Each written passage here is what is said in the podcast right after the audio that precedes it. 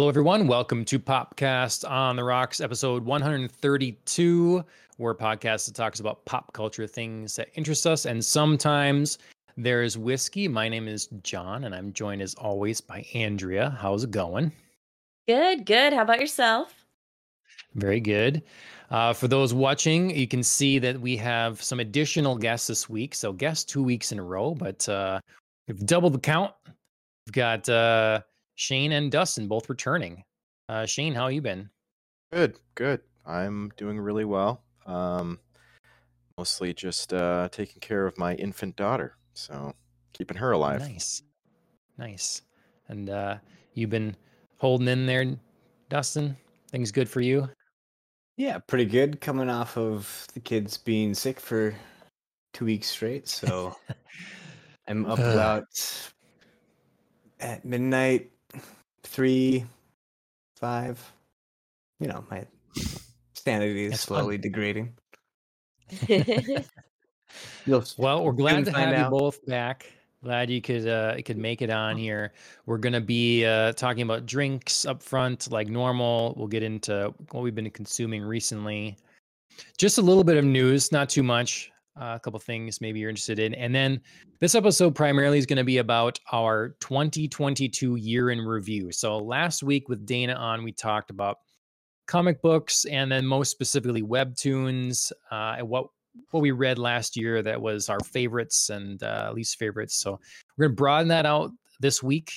Talk about movies, television, video games, and stuff like that as well, and with a couple of additional guests. So to start things off, drinks, Andrea. We got to be drinking something, right? We got to celebrate something. yes, yes. We're just keeping it simple this week. There is one drink holiday for the week. It happens to fall on today, so good timing. Uh, today, January 11th, it is Hot Toddy Day. And there are just like four ingredients to a hot toddy hot water, whiskey, sometimes bourbon, uh, lemon, and honey. I have three of four of those in a cup. Have hot water, honey, lemon, not whiskey. I have tea in place of the alcohol. So I'm trying the best that I can. Yeah, I mean, it is. uh You know, the slogan is sometimes there's whiskey. So Sometimes fine. there's whiskey. I mean, I gave the rest of you the best shot I could to follow that. Yeah, yeah. Uh, Shane, I know some hot toddies go down in your household. Oh, there it is. there it is. It's a little cold now. I had to hold off um, drinking it before the show. Yeah, It's a lukewarm toddy Yep. now. It is. It's a lukewarm toddy. I- that is one of Tough my toddy. issues with it. Often is like if you're not putting in a sealed mug or something, it, it cools quickly. Still pretty So- good though. Uh, Dustin, how about you? You got any special be- Uh, beverage tonight? Just having a little bit of fat tire. Okay. Nice. Found a nice uh, sampler pack of some New Belgium. Trying those out. Nice. Cool. God, I used to sling so many of those when I worked as a bartender. Holy cow. I'd Oh, never heard of them before I, I worked as a bartender. And uh, just particularly the clientele attracted to that brand. Sure. Nice. Someone told me you they. you drank them, but yeah. Oh, no, no. I mean, I have, but yeah, Yeah. no, just uh, just like one of those things that you remember, you know, when you like Right. serve the same thing over and over. Also, like one of those things that I remember when I volunteered at the library. It's like all the same books that you shelve. You know what I Mm, mean? Like you just get like a sense Right. of what people are reading because you're like James Patterson over here. Yeah. Um, Dustin, you were gonna say something? Sorry, Oh, I, I'm no, already was- derailing us. I was just gonna say, someone told me once that a fat tire is a winter beer, and I don't know what that means. But Mm. ever since then, every time it's winter, I'm like, I should drink some fat tire. Sure, sure. Oh. Yeah. Um, I've got a very a some. Pavlovian response of you. Yes. um, I've been going through yet my Gotham City Cocktails book, so continuing onward with that. Um, I have so many ingredients in my cabinet now to accomplish this book, yeah, I still don't have enough. But um, I do have enough for this one called Suit Up. So, as it's described here, sometimes dinner is just the beginning of the night for all those who need a boost with classic, uh, di- I don't know what that word is. Classic, I don't know, favorites Spell such it. as whiskey. Uh, Yeah. it's it's said like digestive, but I'm not. Oh, yeah, digestive. Maybe that's what it is. it's Digestive. like a- classic I know- digestive. Yeah, I don't know exactly what it means. I know that when I was in Germany, they served those like after dinner in a lot of restaurants. Like it was a Mm. post dinner Okay. drink. Okay, here Alan shared see- it. Digestives are great, are ideal for drinks to finish off a great meal. Okay. All right, there we go. Um, such as whiskey and amaro, this Gotham City classic is a lifesaver. It is a clever brew, adding just enough strong coffee to make a balanced cocktail that doesn't reveal its caffeine payload. This perfect pick me up is often ordered from a knowing bartender or server with a simple nod of the head following a meal.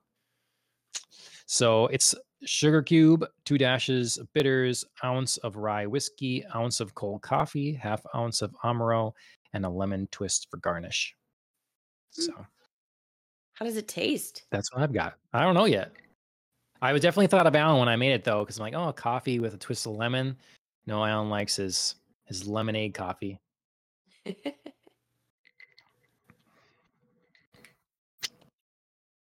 Mm, I don't know. I'm gonna have to try it longer. It's not an immediate success. Um, like it's it's refreshing. You know, it's it's um not something I would think to build, sure. which I'm I am happy about. This book really does have good recipes. Most of them I have enjoyed, and they're getting me in some cases to think outside the box a little bit, or what what would be my go to. So, so yeah, I've been happy about it. Now the the trick is you're gonna be like jacked up at eleven thirty, just like I know it's it's not much coffee. It's uh it's only an ounce. Uh, it's only an ounce of coffee, but I don't know. From that Go on. book's description, said the caffeine I know. payoff was unexpected. So right. look out. I know. What kind of, like drip know it. coffee? Or did, what did you use? No, I use like a little pod. Um, it's like it's not express espresso strength, like coffee strength, but a smaller amount. So, Yep. um, all right. Well, those are our drinks. So, I'm just gonna go in the order you're on my screen here, and uh, talk about our weeks a little bit. What's been going on? What we've what we've watched or whatever. Andrea, have you Yeah. consumed anything this last week? I have. I have. Um, I was pleasantly surprised that Chris and I had enough time uh, for two episodes of Wednesday, and that series is getting so good. It's currently Okay. not on my favorites that we're going to talk about in just a little bit, but it so could be if, like, if and when we finish. Like, I'm just loving it. We're having if you had time. started this a couple weeks ago. Yes, exactly. Like, I mean, it could be in the sense of like it came out in 2022. Yeah, like, so it's it's how you want to word it. Yeah. So yeah. So Cool. technically, for something that came out, it's amazing. It's really good. Like I said, it's really picking up. I see why Jenna Ortega has been nominated for several awards for this show. It's excellent Hmm. so far. So Is it six episodes long or eight? I don't think it Eight. was eight. Okay. All right. eight. Yep. Nice. So, yep, got two down on that. And then uh today this week was a bit of a movie heavy week for me. Um inspired by the Golden Globes, I watched Elvis and I watched Bullet Train. So those were two big ones. Elvis in particular, very big just in terms of like length. Okay. It was I didn't realize how long it was. I mean, I should have. It's Baz Luhrmann. He's like loves a Sure. long movie. But yeah, I didn't realize it was going to be two hours and forty minutes. So I feel very accomplished Well, having gotten through That's that. like the going. That's like the the going average these days. It feels like. right. I I, know, I movie was length putting together some of my like yeah, I was putting together some content. I remembered how much we like dwelled on the Batman being so long. So I was like, oh right, like I can do this. It's fine. Yep. Um, but yeah, so I got through both of those. Um, and then I also started some reading for the week. I'm reading The Paris Apartment and The Maid. Sorry, I'm getting froggy. Um, which is going to be made into a movie next year with Florence Pugh. So I was like, Okay. going to get ahead of that. Yeah. Well, um, have either you guys uh, watched Elvis Wednesday or Bullet Train? I did Bullet watch Train. Bullet Train. Okay. Okay. I All right. it. So, okay. Yeah, I uh, I Mm. reviewed a little bit of your guys' list and was like, Bullet Train seems to be popular, so good choice. I saw it. Emily loved it. I was I enjoyed it. I didn't think it was like the best movie I've ever seen, but it was fun. Okay. I like the uh the Ryan Reynolds uh, uh, sorry if I'm spoiling it for the listeners. The Ryan Reynolds cameo, Yeah. Right? which I think was was, like a, a payback for the Brad Pitt cameo in Yeah. Deadpool 2. Yep. yep. Ah, Gotcha. Okay. Okay. Yeah, I I almost watched it this week. Um, if Ashley had been more enthused about it, maybe I would have. But uh, I intend to get there sometime. Uh, I would. I really wanted to watch it because my top pick now for next casting of James Bond is in that movie, Aaron, Aaron Taylor Johnson. Mm. oh, he and, crushes uh, it. Is he British? Yeah, I was wondering. Yes, yes. He doesn't play someone British in that movie. He Well, does. he does, But, but he I mean, okay. people can be convincing. It was kick ass. Sure, yeah. Usually goes the other way around, but oh, yeah, It was like the first role I saw I, I saw him in and he had an Yep. Right. American English accent. Yeah. so. Yeah, then he was in Godzilla, and he was American there as well. So I always thought he was American until I saw an interview. I was like, yeah, oh, Quicksilver.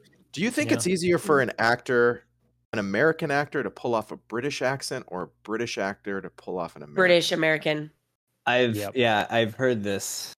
Wait, which one's British? British American? to American is harder. is easier. Oh, oh, easier, yeah. Because I remember someone saying that like because the British enunciate their words so much more, like the American tongue isn't used to exercising that much or something like that. So Mm. after a long day shoot, like you can actually have like a sore mouth from Mhm. talking British. I also Yeah. think it seems to me, maybe I'm wrong, but it seems like the English are a little more particular about their varying accents by region. You know, I honestly think that a lot of people can put on an American accent and it can kind of be a little all over the place and um, people don't care that much. Oh, it feels kind of neutral, sort of Midwestern. It's fine. You know, it's not Mm-hmm. overly, you know, or sometimes they'll do a East Coast Boston thing. It's like, ah, maybe that's a little exaggerated. It's fine. I just feel like we're less specifically like, you know, meaning like caring about that. Mm-hmm. You know, the sheer number of like regional dialects in the UK in such a small space, hmm kind of crazy. So, It's also, I feel like, less noticeable when an American accent drops a little bit. right. That's You know, right, when somebody exactly. when somebody drops a British accent, you are like, "What?" Hey, like it's so it's so immediate that you're like, "No, no, no, no, no, no, that's gone. Stop going in and out." And like when somebody else like drops an American accent, it doesn't like quite revert in the same way, and your brain isn't like you've dropped the American accent. Do you know what I mean? Mhm. Yeah. Yep. And it's like eh, also that's why I remember when Robert Downey Jr. was going to be Sherlock, that was sort of one of the big deals is how well he managed to portray that accent. You're like you're putting him in front of, you know, a legendary character. I'm sure plenty of Englishmen were upset about that. Um, to me, it's like casting an American as Bond. You just don't do that. But uh, like he really pulled it off, and I don't think anyone had complaints about the quality of his accent. So, hmm um, what were we talking about? Oh yeah, okay, Bullet Train. Uh, Aaron Taylor Johnson being English, yeah, um, yeah. I don't know. What do you what do you guys think based on what you've seen him in, and then particularly Bullet Train because he looks sty- stylish and sleek in there, and is he can he be mm-hmm. the next Bond? But I don't know. That's to- tough. He'd have to clean it A up a little Bond? bit. younger. You have to clean it up a little bit. Okay. 'Cause He's a little he's a little scruffy in about everything I've seen him in. You know what I mean? Quicksilver. Like he's He's clean as Quicksilver, and p- at least one of but them. But like his he? hair is shaggy. You know yeah, what I mean? weird. Like there's, yeah, there's yeah. always like some scruffy element about him. So I've just Maybe never they go seen him Scruffy Bond. suave. yeah. Like I've never seen the the real kind of like sly. I don't know. Maybe I haven't seen the right movie with him in it, but he's always either Mhm. kind of like a goofy or angry, exaggerated person, or Yeah, whether personality or like physical, like he's always got a little bit of lack of polish. And it's and Mm-hmm. it works. It's fine. Like he's never needed to for a character, I think. But for Mhm. Bond, I think he needs some of that. Okay. but ma- I I've been wrong many times on actors. Mhm. Another one on my list with uh Robert Pattinson. The very first Mm. time someone told me he was gonna be Batman, I was like, Hated it. Okay. And then now he's Yep. my favorite Batman. So I if he pulls it off, then I'll bite my tongue. So Okay. I think they should I'm give tempted Bond. to dive into that right now, but uh, I'm let's say I'm gonna save that for later in the show here. what what was that, Shane? I said I think they should give Bond to Tom Cruise.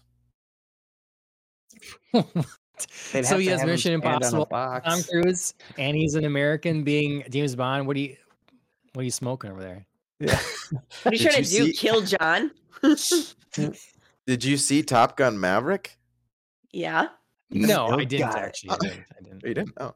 Tom Cruise has not lost a step, I will say. He's a great actor. Uh, Uh, agreed. Agreed. But he has Mission He's Impossible. Which Like, is yeah, the pie. American equivalent basically. Yeah. In a way. So we don't give good actors good roles because they have other good roles. No, you just don't give him I- the same I- kind of role, and Yeah. and Mm, also don't. We do though. Well, He's we do, baiting but you into a trap here, John. Be careful. it's better to No, I'm not, not, I'm not. generally because otherwise you get like you know you get the typecast. All of a sudden, everyone wants to cast Liam Neeson in a Taken role. Yeah. You know, I'm and just- then- I mean, I'm just saying, bare we- we do it. wolves. How about Liam We Neeson it. as the next Bond? Old Bond. Too old.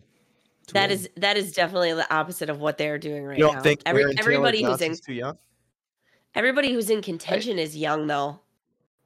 Do you know what I mean? Like I've, I've heard suggestions of like Henry Cavill right. He's older. or Yeah. uh, Like- Charlie Hunnam. Oh yeah, yeah. I, I've heard that Hmm. before. I haven't heard that recent in Yeah. the round of casting rumors, but yeah, yeah, I've heard that one before. I need to see him be really convincing in something. Like I think he's a good-looking guy. Um, I know he's in some a few things I haven't seen him in yet. So yeah, I What think they'll go um, younger. I think What they'll about go Yeah. younger uh, this time. what about uh um uh the actor from I'm blanking on his name, but he's fr- he was in Game of Thrones. He played Rob Stark. He um Oh in yeah, Oh. yeah. He was a, he was in contention earlier as well after like that Bodyguard remake or whatever on Yeah. Netflix. Let's just give Tom He's- Tom Holland. I mean, he's doing everything anyway. So Oh my god. Uh that's nobody put the um, worst nightmare. yeah, nobody put um uh I'm blanking on the name of the movie that he was in. The video game Uncharted, yeah, Nathan Oh. Drake. Uncharted. Uncharted, yeah. was that this Yeah. year? That was this Yep. year. Yeah, Was it? That was like I that was like March or that- April. Okay, okay, yeah. I Sounds think- right. Oh, I mean, I I, was gonna to go watch see it- with you, John. I thought that was like years ago Yeah. already. I know it feels like a Yeah. long time ago. Mm-hmm. I was gonna watch it. Okay. Emily watched it ahead of me, and she and Mm. e- even she said it was okay. So I I just stayed away from it. Yeah. Sure. Decent. Um, all right, Andrea, your week. That sounds good. Got some good things in there. Mhm. Uh, Shane, how about you? You manage anything fun this week? No. No. I mean, yes, yes, everything is fun. I um, it's very enjoyable to um look after Eowyn. It's 9 months Mhm. old tomorrow. Nice. And, um, it's just fun to hang out with her. She's fun.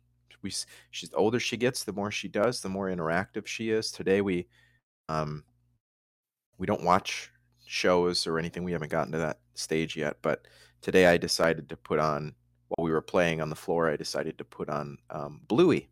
She really liked that, so that was fun, and that's a great show. That show is a masterpiece. It's really good. yeah.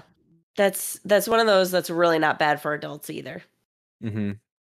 We put that on every morning, say, for to distract Marlo while I'm making her breakfast, mm-hmm. and I love the animation, but then the show itself is just amazing. Except it does make me feel like I need to be a better dad in terms of like Oh yeah, makes you coming feel up with like bad. games Makes and feel like crazy really things, and like yeah. I'm like this guy has the patient of a teaching patience of a lessons, god. and being Yeah. funny. Any any kids show has that that like actually shows the parents because they always are like activities. I'm so happy to teach you something. Like Mhm. look at like my magic imagination box that we're gonna create a game out of, and you're just like, no, I have those things. It's good to have things to aspire to, right? You know. Oh yeah, I got to do another craft thing. Perfect. I will say I have stolen some of the imaginary games that they've done on Bluey to play with Marlo.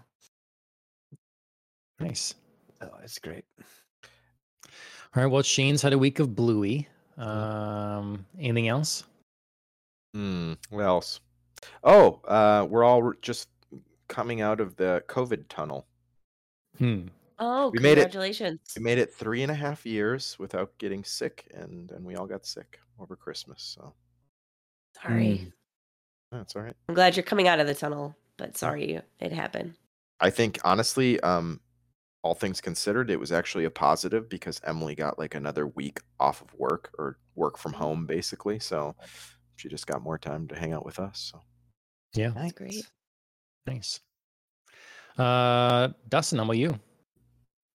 Uh, a lot like Shane said, been dealing with sick children, staying up late, and um, watching Bluey in the mornings, which is great. Uh, but other than that, it really just been um, reading books on screenwriting and trying to write myself, and that's about it. Yeah. How's your uh comic book coming? Good. I think I've been making a lot of progress since I've just been kind of doing it all myself. It's I have a lot of different pieces, so when I get bored of writing something or outlining something, then I'll do some sketches and just jump back and forth. So that means it'll take me five times as long, but at least I won't get bored and drop it. So Yeah. the farthest I've No, come yet. important. Cool. And Yeah, reading all get these in- screenwriting books has gotten me to like really enjoy these movies that I've been watching this year, like Bullet Train and all this stuff, and like seeing all the things that come into play with. Um, I don't know. Everyone has different terminology, I guess, in these books, but like seeing how all that's built and when something works or doesn't work, kind of analyzing it and seeing why it's good or bad is has somehow enhanced the movies for me lately. Sure. Yeah, it's it's it's crazy how you see it different. Um, I remember when like in even in high school when we were shooting a lot of like our silly projects, and then in college as well. You just uh, get in the mindset of walking around and seeing shots like, oh, I would love to have a shot right here, or like you are watching a movie and you're like, ooh, it'd be really cool to do that camera movement or something. You just always you just really see it in different kind of light. So Yeah, it affects your your brain, your perspective, and all that stuff. And now I just Mhm. love anytime Jen turns on a movie, even if I'm not like interested in it, I'll just be like sitting there watching. it. I'm like, oh, there it is. There's the break into Act Two. That wasn't very good, like or whatever. But I don't know. There's something enjoyable about picking it apart. If yeah. even if you're not like totally enjoying the movie. Mhm. Alan's I'll trying to get stir up into. trouble in our chat here. I'll get Um, into the one that really rubbed me the wrong way this year. Yes. Oh, there. And uh, Thick King Renato is in in uh, Twitch chat, so thanks for jumping in.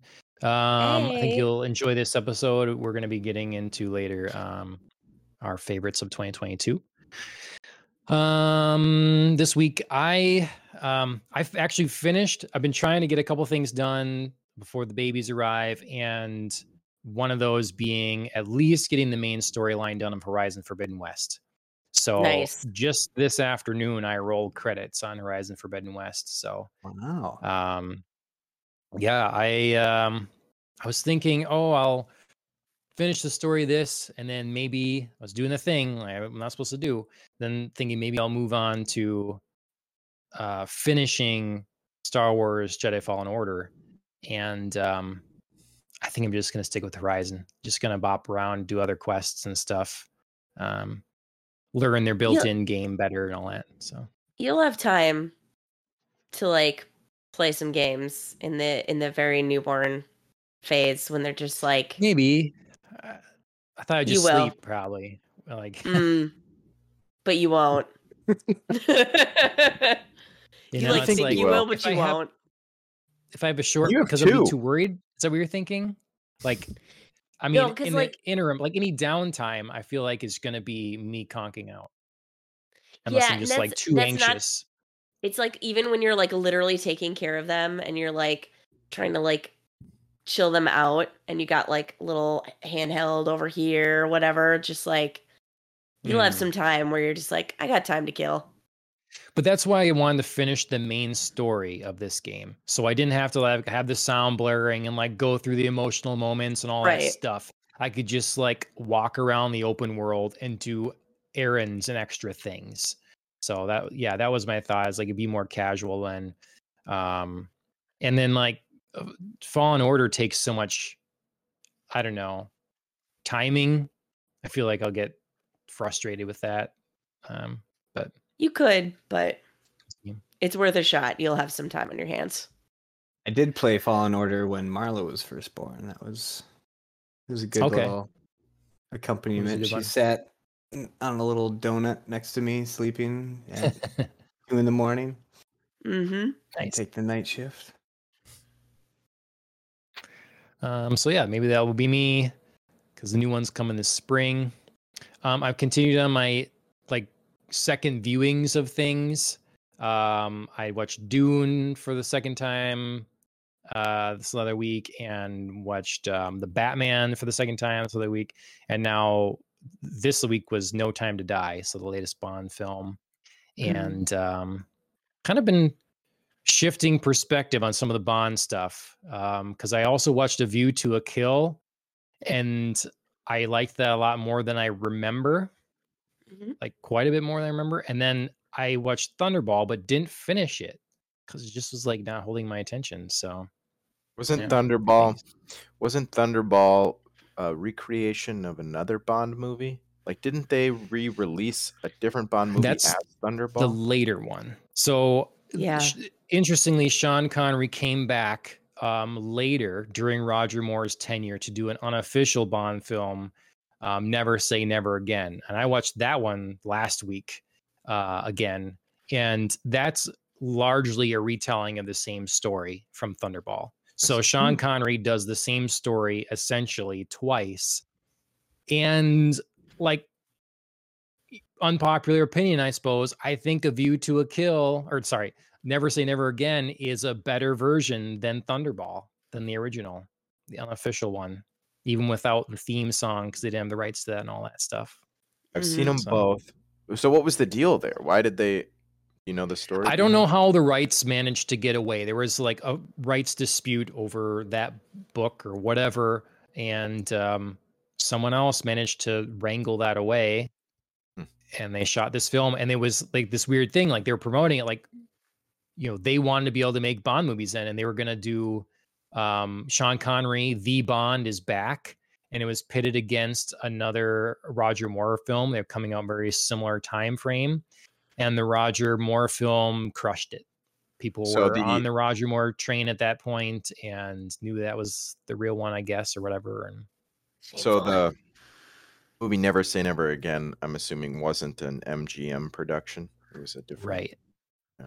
Yeah, I don't know who the was all was not produced by the Broccoli's, you know, uh and um Wilson and stuff. So a whole different family or whoever was doing it and I've seen them both, but I saw them both many years ago, and I didn't know Mhm. that at the time when I saw them, and I probably saw them I don't know years apart themselves, but I think I would have to rewatch both of them, you know, Yeah. one after the other to really pick them apart. Fair. they're both too long. Thunderball and Never Say Never Again are both too long. Um, but man, some of the stunts and the crazy villains, and it's a they you know they got um Kim Basinger for Never Say Never Again. She's Mm. the main Bond girl in there. So But did they Yeah, and- change their names and everything, or no, it's James still Bond. No? Yeah. He's still saying Oh. James Bond. weird? It's crazy. I did at one point watch how it went down, but I don't remember it anymore. Like how I Mhm. managed to get that. So um yeah, that's kind of been my week. And um upcoming soon is something I th- I thought I'd add to the list because I thought maybe Shane would be interested or at least have an opinion on it. The Last of Us is coming to HBO, I think this Sunday. Mhm. Is that something you're tuning in for? Mm, I talked to Emily about this. I, I mean, I'll watch it. I'll enjoy it. I'm sure it'll be fun. I said that I thought that the um, the story is already so good that for them to make a show of it, you basically just have to redo the exact same story. So it'd be like people who it would basically be introducing this incredible story to an entire, you know, group of people that don't play video games Mhm. Right. and so I I think that's cool because it's an awesome story. I think it's really well written. Both I think both things. Both I don't know if, who knows if it's successful if they'll if they'll make a you know maybe the second season. Who knows how much of the of the origin of the first game this season will cover, but you know maybe they'll continue and do adaptation of the second game too, which I think was also a really well written story and um you know i'm all for them trying to expand the audience of uh, a franchise that i really like so So you think that's like do you think the the strategy is like you say, oh, people that don't or aren't going to play video games, here's this thing that uh, they might be interested in. Is the goal to get people to then play the game or is the goal just to use an IP that we have to reach people that aren't going to see it otherwise? number two i would think. I think it's basically like we've had this sort of in a sense a test market right of the gaming world where it's like here's this successful ip we made a bunch of money out of it in this realm. Why not try to make more money out of it selling the you know the movie rights or the tv show rights to whoever to produce it right? And you know i don't know how much of a role like neil druckmann is playing in the production of the tv show or what but um you know they got uh, pedro pascal to play joel so you know that's got me hopeful that at least the that aspect of the acting will be good and i don't know i don't know you know i'm not familiar with the actress that's playing um, ellie or any of the other people except for the the half you know second frame that they sh- shot that they show of um uh Rainn, is it Rainn Wilson that they have playing? I think another character in there. I forget his name. Bill. Oh, from, maybe. Oh, no, no, no, no. It's um, That's um Wait, Oh, Bill Nick from Offerman. what? Nick Parks and Rec. Yeah. yeah, yeah, Nick Offerman. Nick Yep. Offerman. Yeah. Yep. Yeah, I, s- I actually just saw a review of season one um, that just came out today where they talked about how much they liked it and how it's basically obviously the game because um, people said, wow, this game's so good. It's like a movie. So then they're like, all right, let's make a movie or a show about it. But um, they do get to go a little bit more into some of the side characters um, to get their perspective and stuff. And the actress who plays Ellie was actually the little girl from Bear Island on Game of Thrones. Yeah, Alan everybody like here, and I and I see it in the chat. Lyanna Mormont. Yeah. Yeah, everyone loved her, and apparently she's like a really great actress. Um, they said that she really kills it as Ellie, so Mhm. I'm excited to check it out. And even though I know the story, I I just kind of want to see like how well they can adapt it. Like, is this going to be the first like actual good video game like adaptation, or we'll see. Yeah, well, that's the question. So when you say video game adaptation, do you count anything that's based on a video game IP or literally we're making an adaptation? Because would you count the Resident Evil movies as adaptations? They're certainly based on video game IP, but they have little to nothing to do with the the story of any of the games. Yeah, I guess. Um, Clearly, people keep watching them because they keep making them. Mhm. somehow I don't know. It's diminishing how. returns though you know it's it's kind of one of those things like it's always shocking to me that people will sit in boardrooms and not understand like the harm you end up doing to the ip that you probably pay good money for to just run it into the ground like we're just we keep milking this thing till its teats are real dry Hmm. and then um we'll wait Then long sit on it enough for a decade and then Yep. reboot it. Yep. it's like I don't know, you know. I guess Or I guess Netflix that's will the make an animated series out of it. Or if you're DC and Warner Brothers, you just keep rebooting it over and over and over every other year. Mm-hmm. Mm-hmm. Yeah. that makes less sense than at least, you know, we were talking about last week, I think, Spider Man, and how at least with them, they had an excuse because they had to make a film often enough per contract to keep the rights of Spider Man. Sony, Which you in know, order to. which you know leads to great quality of you know Yes. movie production. yes. You just have to. You got to pump them out. to Mhm. It's it. shocking that Spider Man has been as good as it has over the years, considering that's the case, honestly. I think. I just read that um, Sony, when they bought the rights to um, the movie uh, depiction of Spider-Man from Marvel Comics, they paid seven million dollars for that right, and they were given the opportunity to pay for the entire uh, Marvel canon for like twenty-five million, and they said nobody gives a shit about any of the other characters. They only care about Spider-Man. they only paid for Spider-Man. Ouch. I mean, they made a good deal either way, you know. Frankly, it's uh and Marvel those- was desperate, you know. The the the comics industry popped. Mhm. And uh so yeah, Marvel's desperate. They were yeah. Those fir- that first trilogy was Spider-Man trilogy was historic. Yeah. Yeah. Uh Andrea, are you you have not played the games Last of Us. Are Mm-mm. Are you tuning into this show? Maybe. Okay. Hard hard maybe. I feel like I have so much on my plate that I really want to watch right now. If it blows up and it's like so well reviewed, then I might have to. Or otherwise, I think I would probably get around to it at some point. Okay. But I don't know that I Yeah. feel compelled to watch it like right now. Well, Renato in chat is definitely uh definitely excited. I can tell.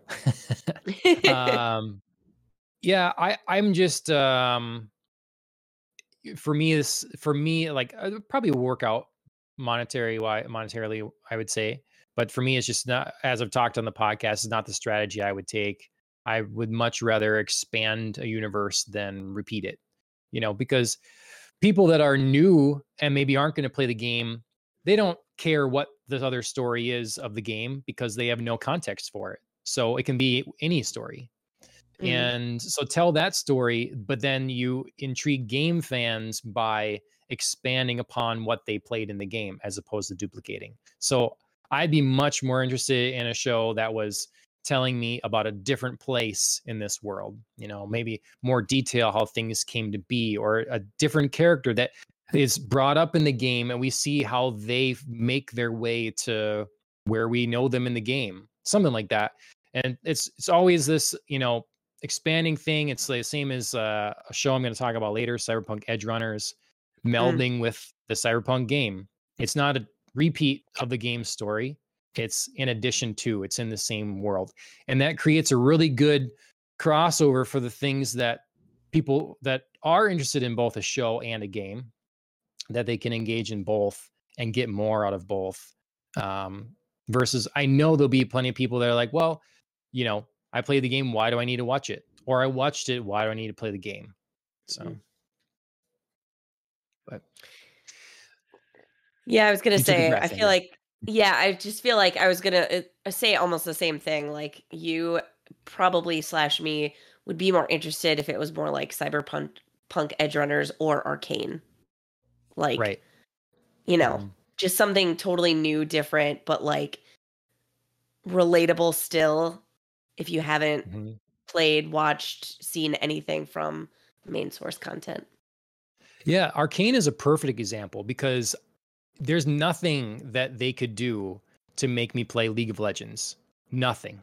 They'd have to pay me money to play League of Legends. That's about it. But Arcane is a brilliant show, amazing. And so Amazing. Whether that is, you know, that can be an add-on filling in all kinds of stuff and it means not like it's no, you know, skin off my back because I love this thing and for fans of League of Legends, it's the same deal. They can love it as well. So Arcane's a perfect example of how it's done as well. So um all right. Let's talk a little bit of news. We were getting into superhero stuff a little bit earlier, and we will later as well. But um, I just want to bring up because with the whole new merger and acquisition and p- different people in charge and everything over at Warner Brothers Discovery and the shakeup at DC Universe, we really didn't know for sure what was all going to uh, be kept. What's, you know, we're still some things in flux. My understanding, again, was part of the deal of James Gunn taking over as he had to leave uh, the Joker sequel alone, the J.J. Abrams Black Superman alone, and um, what's and I said the Jokers and the Batman sequel. They had to not touch those three things. So that didn't include specifically the Penguin series. Um, so it seemed a little not sure. Well, that does look like that's happening because it's beginning filming in February next month. So This um that I don't know anything about that. Is that the um uh Colin, Colin Farrell? Farrell Penguin. Yep. Yeah. I've said it before and I'll say it again. I'm glad this is the one of the two proposed series from uh, this new Batman world we've been introduced to that survived uh, because it's a more unique story. Because the other one was definitely pitched as like going into the heart of Gotham PD. Like, how Right. is like the Gotham police going to relate to like crime around Gotham City, Batman, like the villains, blah, blah, blah. Do I think you could make it you know, find a way to make it like fun and fresh and interesting, sure. But just like hearing the premise, I'm already tired. So you'd really have to work Yeah. a lot more to get me. So I'm glad that this one survived. Um, also because I was such a fan of Colin Farrell's work in the Batman and just like continually blown away by the makeup team and the way that they were able to disguise that that was Colin Farrell. So I hope they've got somebody equally excellent for this series. Yeah. Yeah, you guys gonna tune into the Penguin? Dustin, I know you you saw the Batman, did right? Oh, I'm a huge fan of the Batman. I actually oh, watched. Oh yeah, it, you like- mentioned earlier about that's right. like two more times this year. You mentioned some fighting words, maybe. yeah, it's Uh, it's Okay. definitely my favorite one. I said maybe. yeah, yeah, yeah. Okay, Uh, okay. I mean, obviously the other ones are still great, and I went back and watched them, and they're still good. But this one just really intrigued me, not with just the grittier, more realistic kind of take on it or whatever. Just I felt like it it really sung true to the kind of Batman that I had seen in comics of the detective and everything, and um, and less on kind of like some of the theatrical things that don't that totally work for a superhero movie, but obviously wouldn't really happen in real life. I just I don't know the the parachute suit whatever and how like crappy it is and how it almost kills him. I just love that. Like Yeah. that was so good. Um, and then yeah, I'll I'll be excited to see anything that they expand on this as long as they keep up that kind of quality and that kind of feeling, which might be hard to do, but um, I'm a huge fan of the director and writer, which is why I should know his name, but I forget. Matt Reeves is the Matt director. Yeah, there it is. Yeah, okay. Did all the uh, Planet of the Apes, the new trilogy, which I thought was a masterpiece. Um, Mhm. So I'm excited to see where he goes with all this, and hopefully they can just tie these things together and keep it going and expand this universe. See what kind of characters they can bring in. Sure. Shane, did you see it? Slash, are you interested in the Penguin series? Uh, yeah. I mean, I I'd probably be interested in it. I think it's um, I probably have the similar sentiment to Andrea with The Last of Us, which is that if I hear really good things about it, I probably would watch it. I, I'll be honest, I'm probably getting to the point where I'm just sort of burned out on all the superhero stuff, which I didn't think would happen because I know that I went a little bit. I, I lasted a little bit longer than it, some people I know. So Sure. I'm just like, Yeah. Everybody has a breaking point. um, yeah. Um, all right, couple movie trailers to talk about quickly. I'm gonna reverse them in order here, just to keep on the superhero thing for a moment. Um, Ant Man and Wasp. So there's been a couple Ant Man movies already. There's a new one, Quantumania. They just released a trailer that's uh, actually pretty lengthy.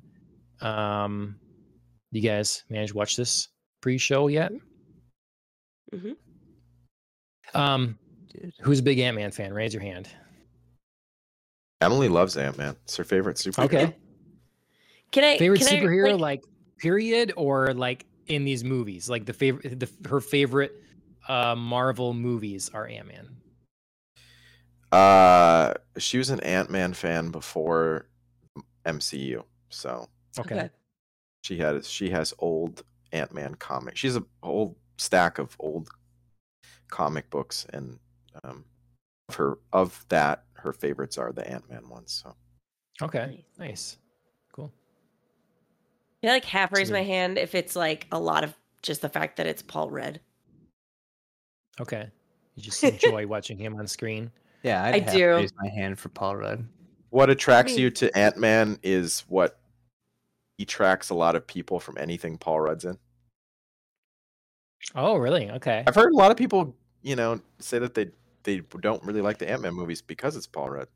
Oh, that's Oh, funny. That's too bad. He was the sexiest man alive, according to some Mhm. magazine no one cares about a couple years Mm-hmm. ago.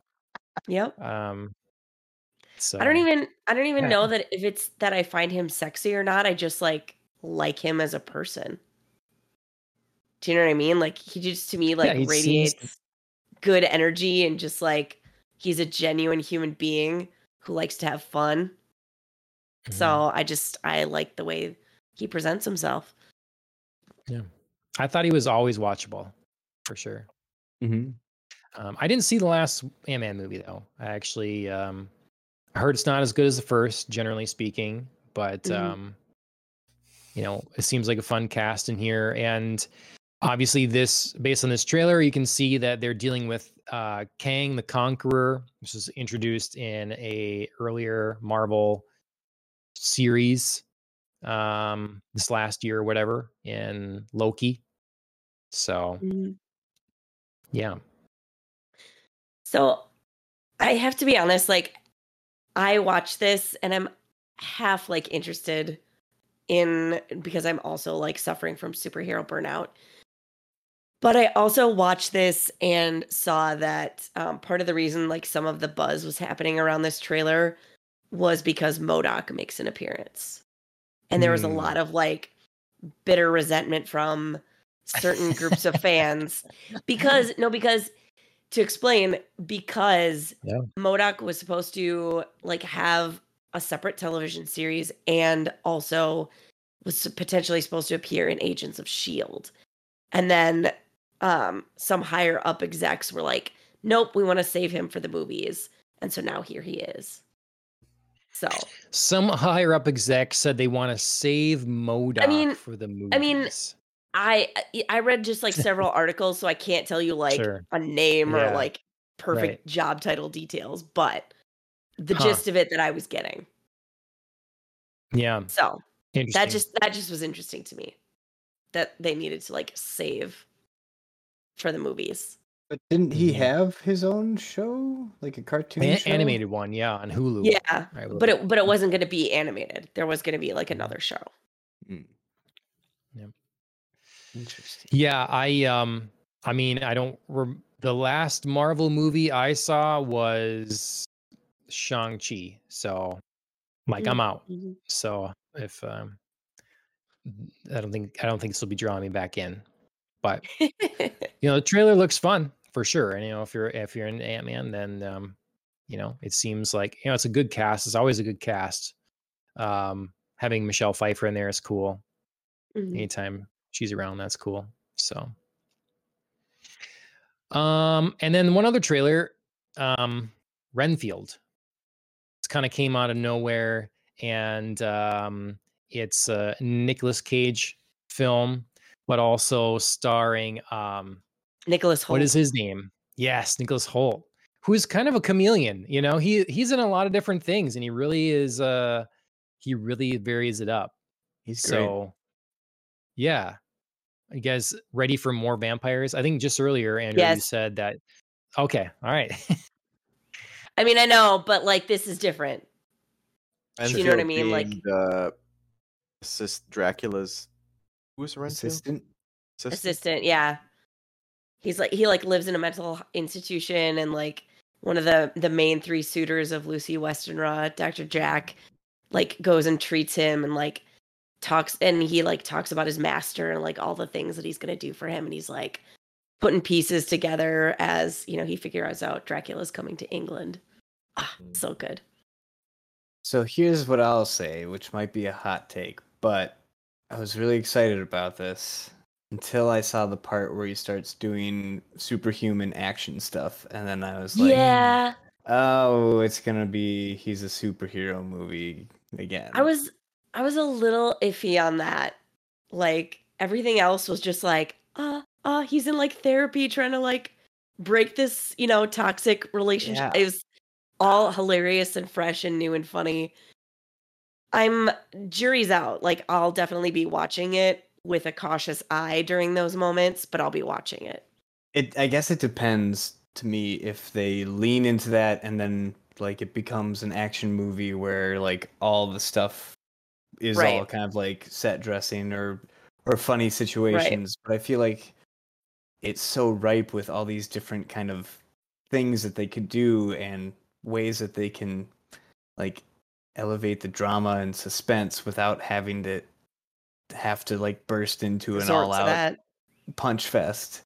Yeah. Um, which I'm sure there's some people who will love it for that and all that stuff, but I was just like, I was like, ooh, this is really interesting. And and then halfway through the trailer, he jumps up like two flights Right. of an apartment and punches a guy, and I was just like, "Ah, right. damn it. It is it is fun i think from a perspective of like there's often a questioning and this god this is so nerdy but like there's often a questioning when you read the book of like what renfield gets out of this relationship. So it's like fun to see like like an actual thing that you can point to of like why would you even do this? Mm-hmm. Like what is the point? point? And like you get powers like that's pretty decent people might take that offer. Um, but yeah, it could be it could be overdone and campy very quickly. So use it sparingly because I think it could work. It's just got to work the right way. Yeah, I I agree. It's it's gonna it's gonna walk a very fine line for me. Mhm. Um, hmm and I feel like the relationship that they have and having Nick Cage as Dracula will be fantastic. But the impression that I got from the trailers it, is what it turned into was like a buddy cop Yeah, kind of movie, and then Nicolas Cage came for two days of filming to be Dracula or something like Right. that, and then yeah. They're just gonna run Yeah. around, try to solve something, and and fight a bunch of goons along the way. So I don't know. Yeah, the the last bit of the trailer, I agree, was like a little troublesome. It was like, oh no, this could take a hard turn. But But who knows? They they Yeah. might have might have uh I might be mistaken with how that trailer was, but I'm just used to trailers showing you basically everything nowadays, so maybe it's we'll see, I guess. I'll leave my judgment. Well, um, Ant Man and Wasp is coming out soon, and Renfield is coming out. Um, ba-da-da-da-da-da-da. see if I can find it. It's supposed to be this year, but oh, April fourteenth. April fourteenth. So Mhm. not all too long there either. All right, main topic at hand. Um, 2022 year in review in terms of our um, movie, show, book, music, whatever favorite media things you've consumed. So it doesn't matter how how you do this really. I think uh, Andrew and I did a little different, so we'll just go whichever way, uh, whichever way you figured. So we'll just kind of go through the categories and talk about whether it's whether you picked things that um, came out in 2022 and you consume them then, or if it's just something you happen to watch in that uh, period of time. Um, kind of go the opposite order. We started with our weeks. So movie, movies. Uh, Dustin, what um, what would you say is your favorite movie or couple favorite from last year? Hmm. Uh well, I've mentioned it many times already, so the Batman for sure was way up there.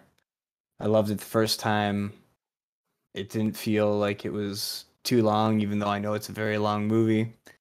Um, and then I went and saw it again with my cousin and loved it even more the second time. Um, then I would. Did have anyone to else have Batman on their list? Yeah, Oh, Yep. yeah. Yep. yeah, that was It's that was not, my number it's not one. my definitive pinnacle favorite. I mean, it can be yours, but yeah, it Yeah. was it was up there. Okay, okay, I, I have a hard Yeah, time no. picking like one definitive thing ever. So sure, right. Well, you know, I didn't see a lot of movies this year. Um, Same. Didn't have a lot of interest in a number of them. Some of the movies I did watch didn't come out in 2022, and so the Batman definitely, um, like, you know, I wasn't opposed to Rob Pattinson when he was announced as Batman. Uh, maybe like you were, Dustin, but I was curious how this was was. going to unfold. But as soon as that first trailer hit, I just remember saying, if this is the movie I get, this is everything I want because it has the idea of a um, kind of a seven David Lynch sort of noir thing that's gruesome mixed with Batman that I think m- melds very well with Batman, and I Mhm. think they pulled off um, exceptionally well. It it is too long, I think, even though it really does keep me over that time. And um, yeah, I, I I agree with you, Dustin. That the they managed to come up with a new Batman theme that's not like the same classically composed awesome that uh, Danny Elfman did, but also memorable and bold that they haven't done since Danny Elfman came up with a theme that's been so ubiquitous for Batman.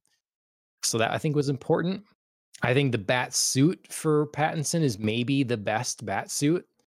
Melding that between, which is strange because in the early shots, it's like, oh, it looks too too like homemade or something. But the way they shot it and they cared about like what was revealed and what wasn't, it was the perfect blend of like functional with cutting the right silhouette still. So hmm And I love the made it in my basement look of it. Of like, this is basically his infancy still of being Batman, and he put together his grappling hook that he doesn't use all that often, but when he does, he might shoot a guy in the leg in the in the middle of a club with it or something. And I don't know. I Yeah. just love that it's not all perfectly automated. Like he has to put it back in and all that stuff. Mhm. It's just so beautiful. John, you think the last best Batman score was Danny Elfman for the yeah Michael Keaton Batmans? Is that what is that the ones he did? the the the the, the theme song that Danny Elfman man that did for the first Batman movie, which we had then in Batman Returns, and then really we had that stuff in the next two, and then we had it in the animated series. It's just like that's the Batman theme. Like if you didn't do the theme of the '60s and '70s show, no no no no no no no. If you don't do that, it's Danny Elfman's theme. That's yeah. it. Mm-hmm. And so, uh, sure, About Hans Zimmer Nolan did a and Hans Zimmer's blah thing. blah. Yeah, the blah, you know, right. like those were good scores, but wh- hum me the theme. You know, like what's Batman's theme in there? Mhm. Um, and so I, I think that uh, they managed to do a really simple sounding, ominous kind of thing that I just think stands out. Um, where we haven't had a standout in that category for a while. So I got had my complaints about it, but I watched it again recently. I talked about it on the podcast because I heard some complaints of it. I wanted to see if I missed that the first time through. And I Mhm. just agree with the major complaints people had. Um, and all mine were, were it was well, it was some sort of thing with I someone said they could figure out all the riddles and what was going to Mm. happen before Batman did. So they're saying he's supposed to be a great detective, yet there's all this simple stuff. Plus, Alfred's doing most of the work. And so I watch for that. I'm like, no, Alfred helps some. so. Yeah. Not the case. And then there was another part where they were saying that Batman withheld information from Gordon that could have saved lives to not potentially reveal himself as Bruce Wayne. And I watched for that too closely, and I just disagree. The only moment I can think of for that is when they're in a the old um, orphanage and the projector's playing, and they figure out that Wayne, um, like the next, they figure out the next target is Wayne, Bruce Wayne hmm but Gordon is standing there with Batman and he says they're coming after Bruce Wayne. He knows. He doesn't Batman doesn't have to reveal it. He just disappears because he knows, hey, Mhm. Alfred's going to be in trouble. So Mhm. that's the only moment I can think of there where that would be the case.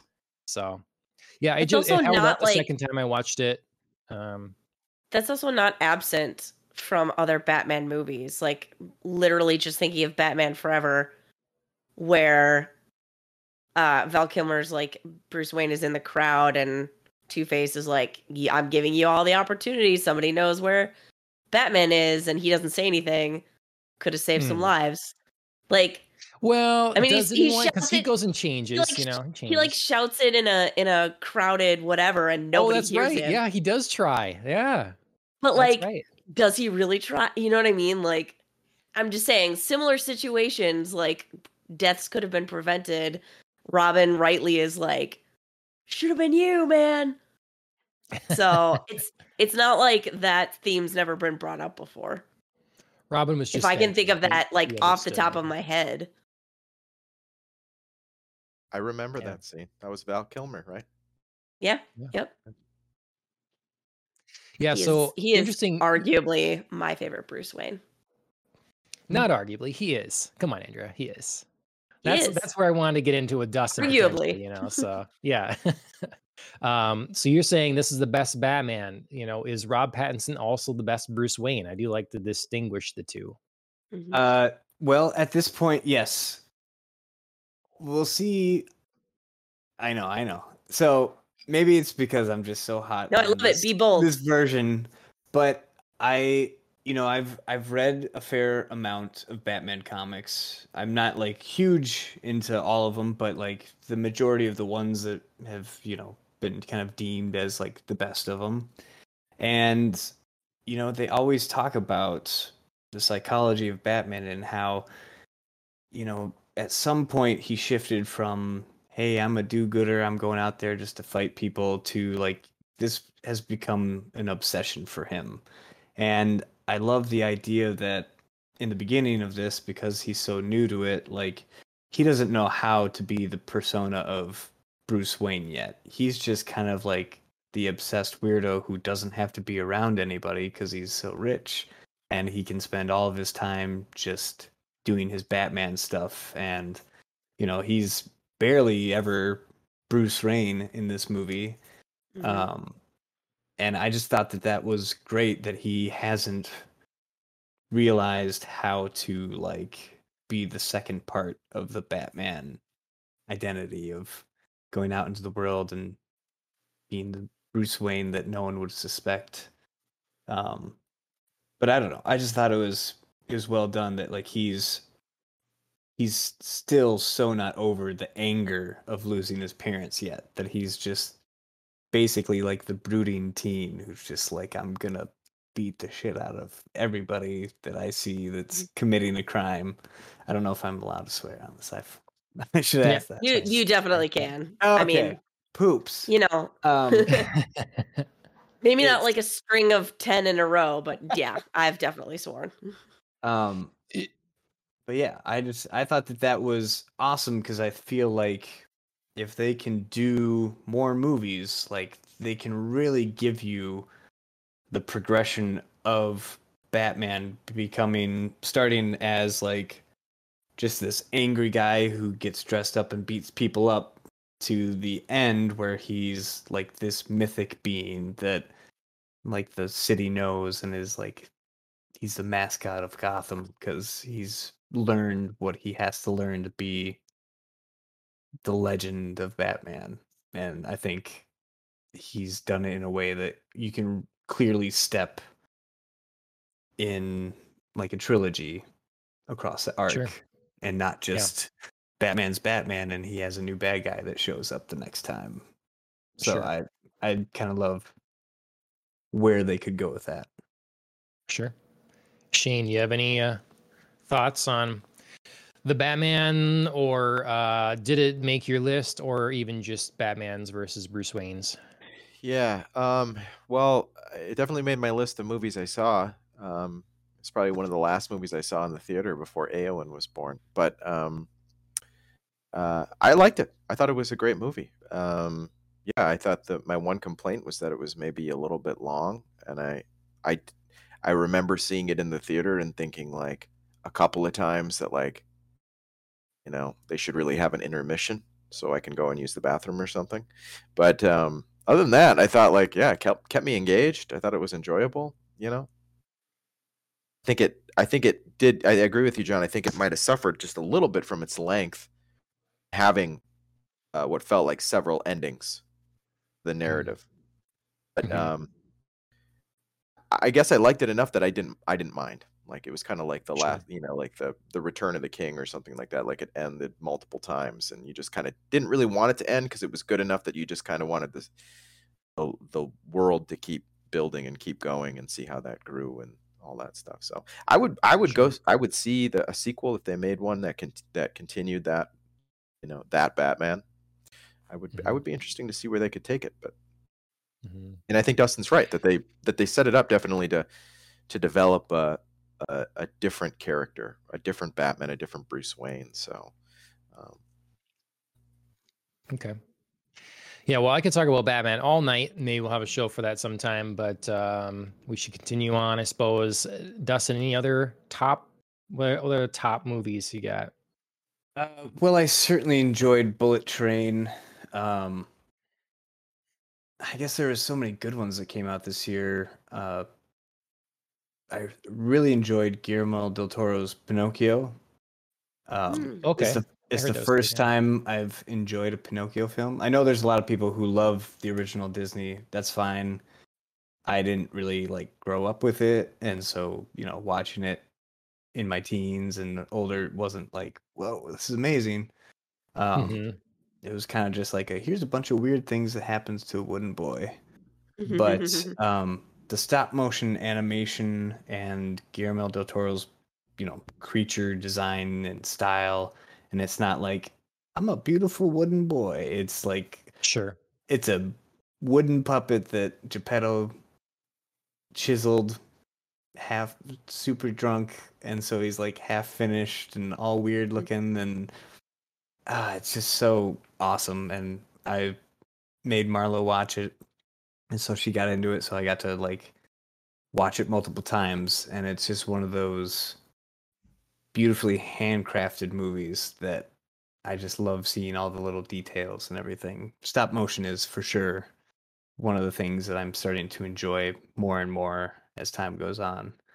Um, Sure. I, I always kind of did, but now that I'm getting older, I'm really appreciating it. Um, and then I guess the only other thing that I would have to say out of all the stuff, I did enjoy the glass onion. I Mm. thought it, Okay. I thought that was a good. Knives Out and Glass Onion kind of took the who done it and infused some different kind of pieces into it to keep it I guess to keep it interesting so it's not just Mhm. depending on figuring out that one person. hmm Um There were a lot then- of similar-ish whodunits. I felt Mhm. like, like Glass Onion, Amsterdam, See How They Run. Like they all kind of came out very close to one another. So you really Mhm. needed something to like distinguish one from the other. And the interesting thing was I saw something where they kind of explain how like you really have to nail the who done it because it all hinges on like discovering one or multiple people or whoever done it. And if that isn't satisfying enough or if it doesn't like if it's solved like it takes a whole movie to get there but if if the answer's just kind of like plopped out there and it's like well that's who did it like you better have really enjoyed the ride there otherwise it kind of Right. feels like i kind of spent all that time and now that wasn't all that exciting of an ending um i felt that way about the murder mystery on the nile one whichever Oh yeah, Death on the Nile. Death Yeah. on the Nile, yeah. I felt that way. Um, even though it had some good scenes, it was kind of like once it came to an end, it was like, I guess I didn't really care that much. Um, but Knives Out and also Glass Onion, I felt like took the whodunit and infused something, a different kind of storyline to twist it and keep you invested on a whole nother level.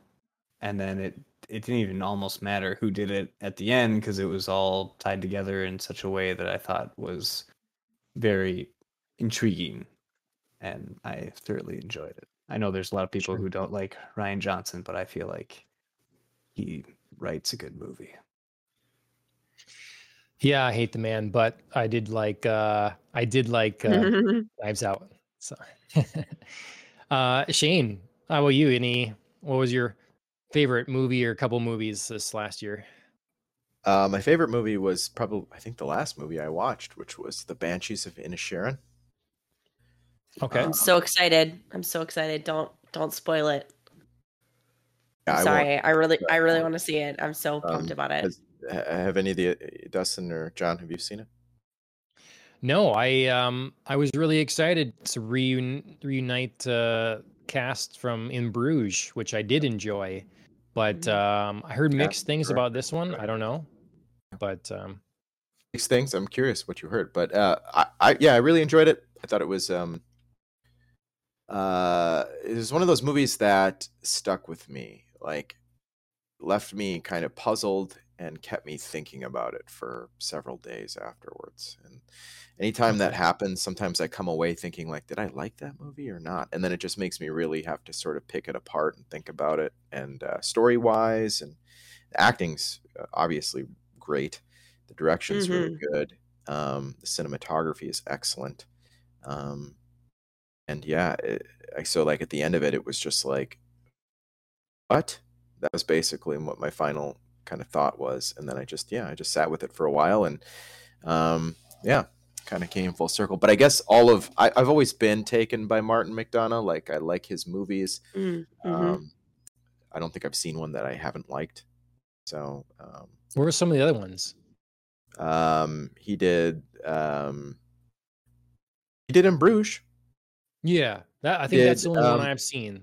Seven Psychopaths. He did um what's that one that came out? His last one, or I think it was his last one. Uh Three Billboards uh in Hibbing, Missouri. Oh, Yeah, that's the one. I wanted to see that one. Uh, Yeah. yeah. Um, I can look it up real quick.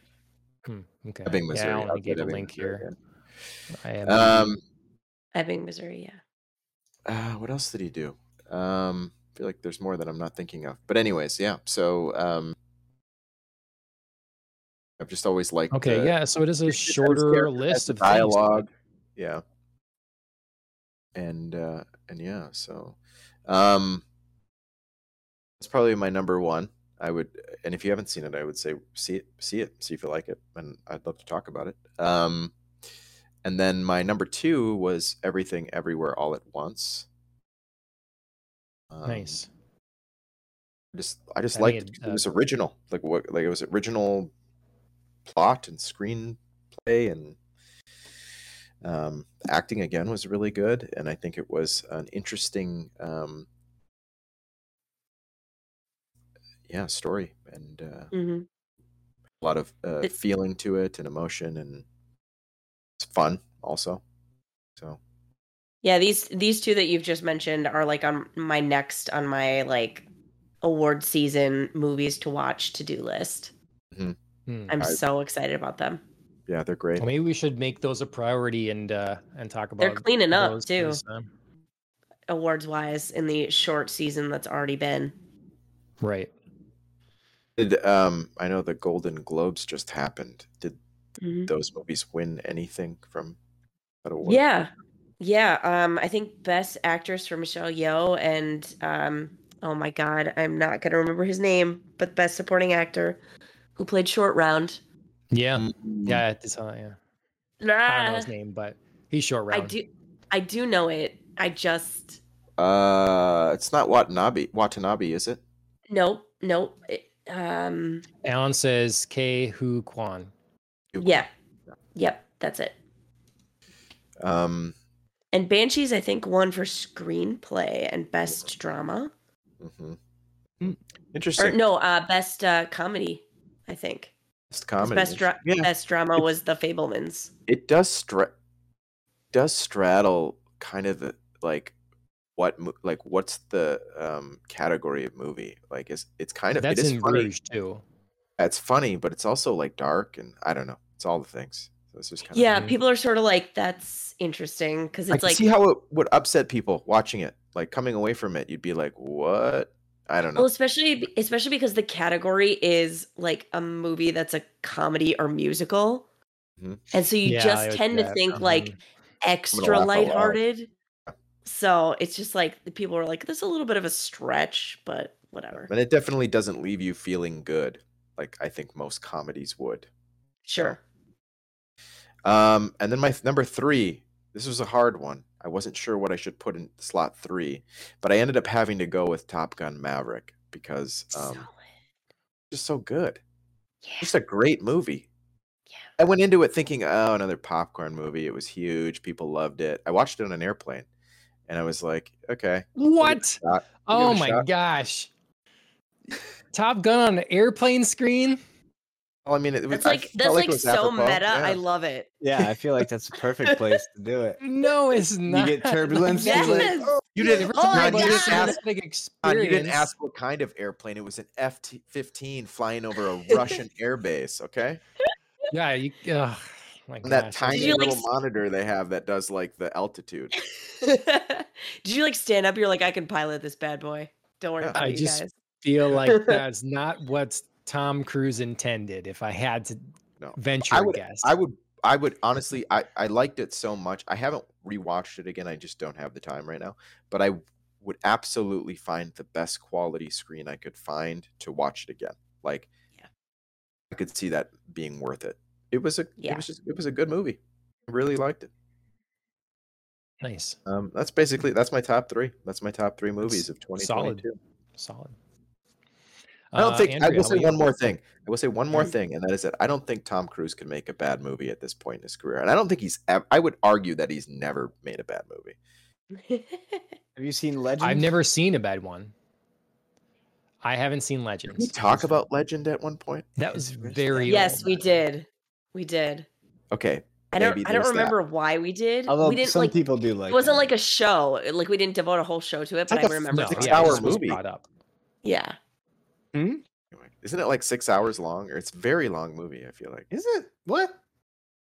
Oh, I don't know. legend. I guess I never watched the whole thing. I just couldn't I'll, get I'll over. give him that one though. I mean, that's pretty early in the career. It was very early in his Yeah. career. Yeah. Okay. Um, Fine. It was his, it was Oh, okay. gotta- Alan posted the mummy. Okay. He's gotta Alan have- posted the mummy. Ooh. okay, fair. I didn't see it. I didn't see it though. So, I, I didn't see either. No, I didn't see either. Yeah, I don't think Is- anyone did. and is it really that bad?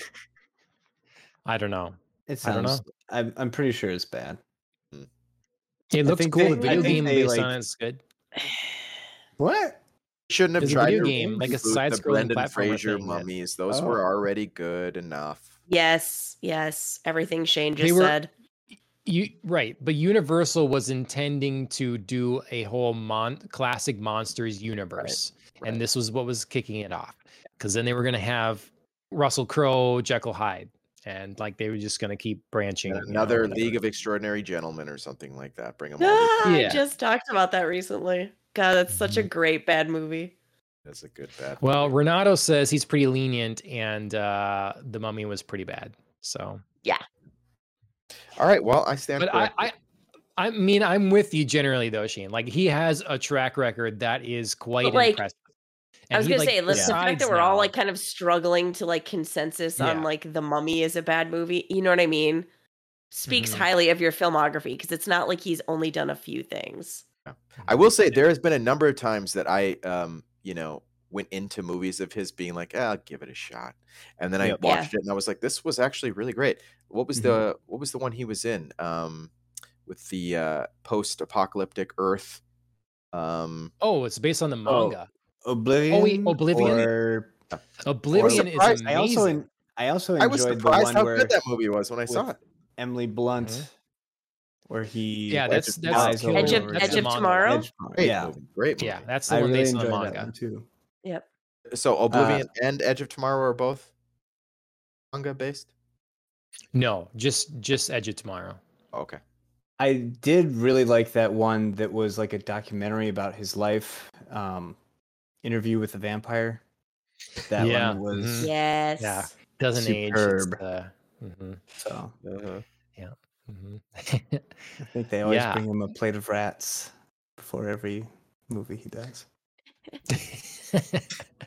it's um what was uh that so what's interesting about oblivion that you bring it up is that director he finally got what he deserves because he did tron legacy which i love i think it was underrated i think it's a really fun movie and you got daft punk to do the score in there then you get oblivion uh, Renato brings up the score. It is great. It's beautiful. That movie has like such a great look to it. Um, supporting cast is good as well. I love the movie. Totally underrated. I don't think it performed that well. And then he did Top Gun Maverick.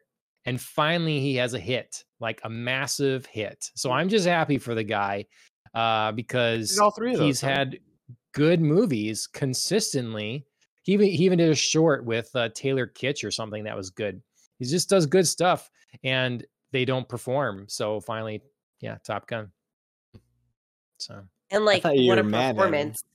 no, he got he got the acclaim he deserves. He got Mhm. success. He can keep making. He can keep a job. Hopefully, yeah. So yeah. Nice. Well, now now knowing that uh, Daft Punk is you know retired, they're no longer going to be making music. I, I'm glad we got Tron Legacy. Yeah. I I didn't know they were retired. Yeah, they're done. I think their heads Yeah. exploded at the end of. One of the guys' heads exploded. Yeah.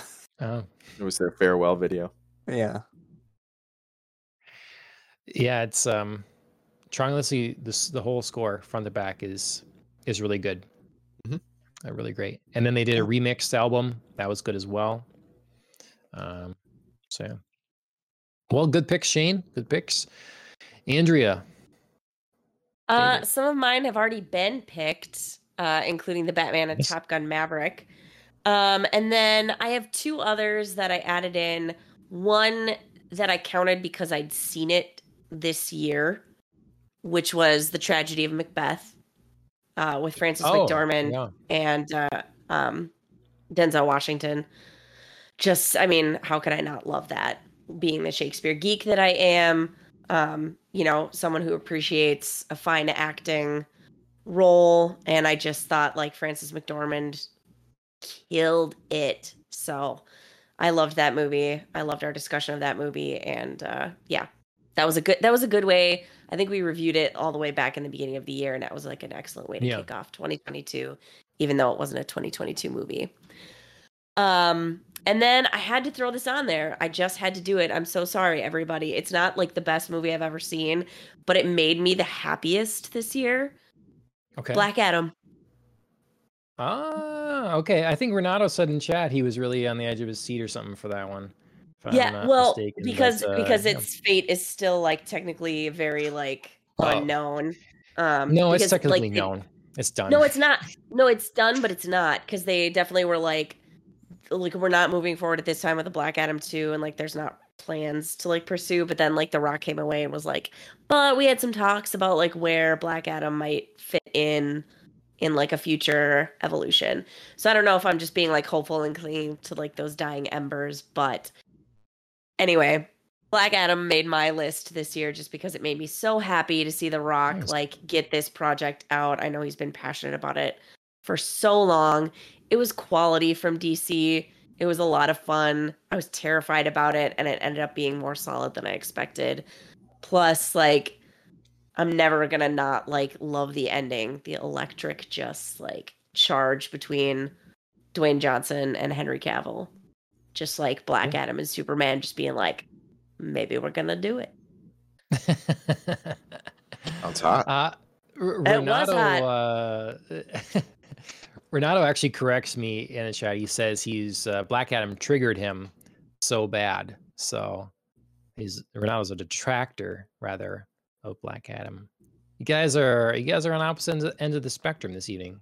That's all right. So- That's all right. Yeah. Yeah. Um, well, cool. I think that uh, that is probably the if I had to search, that's probably the only top list I'm going to find Black Adam on for the year. So Probably. Probably. but it, like I said, it filled me with joy. Yeah. Like that makes was it- so happy watching huge. it. Yeah, right. That's great. Um, yeah, I didn't. I I really didn't see many movies that came out in 2022. So my number one is the Batman. Again, I could rave about that in a lot of ways, um, over and over. And then um, my second pick is the Northman. So I um solid.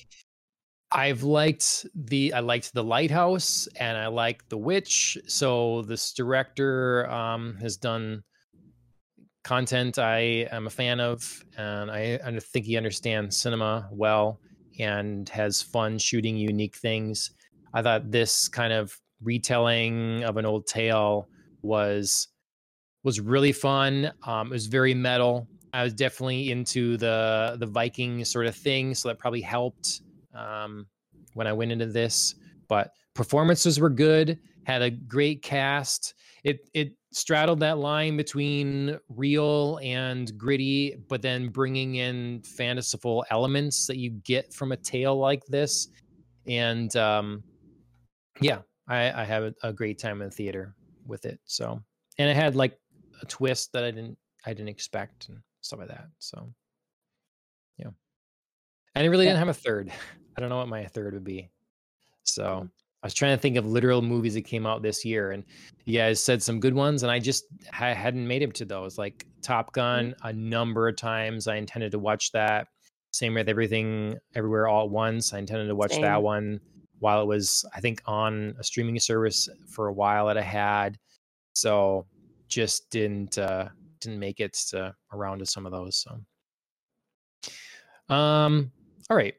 So um probably won't go through every category here. It'll get pretty long, but we'll talk about um like television shows and any other things that you um so we kind of got the big category movies out of the way. What TV and um maybe a book or music that you really like this year, we can kind of um go through those and and discuss any that really stand out. Um Andrea, we'll stick with you and go the reverse then. Um favorite uh favorite television or or any other media that really stood out to you this year that just consumed Yeah. a lot of time or meant a lot to you? Yeah. Okay. I will. I will try to be uh, brief as I can while you know raving about my favorites.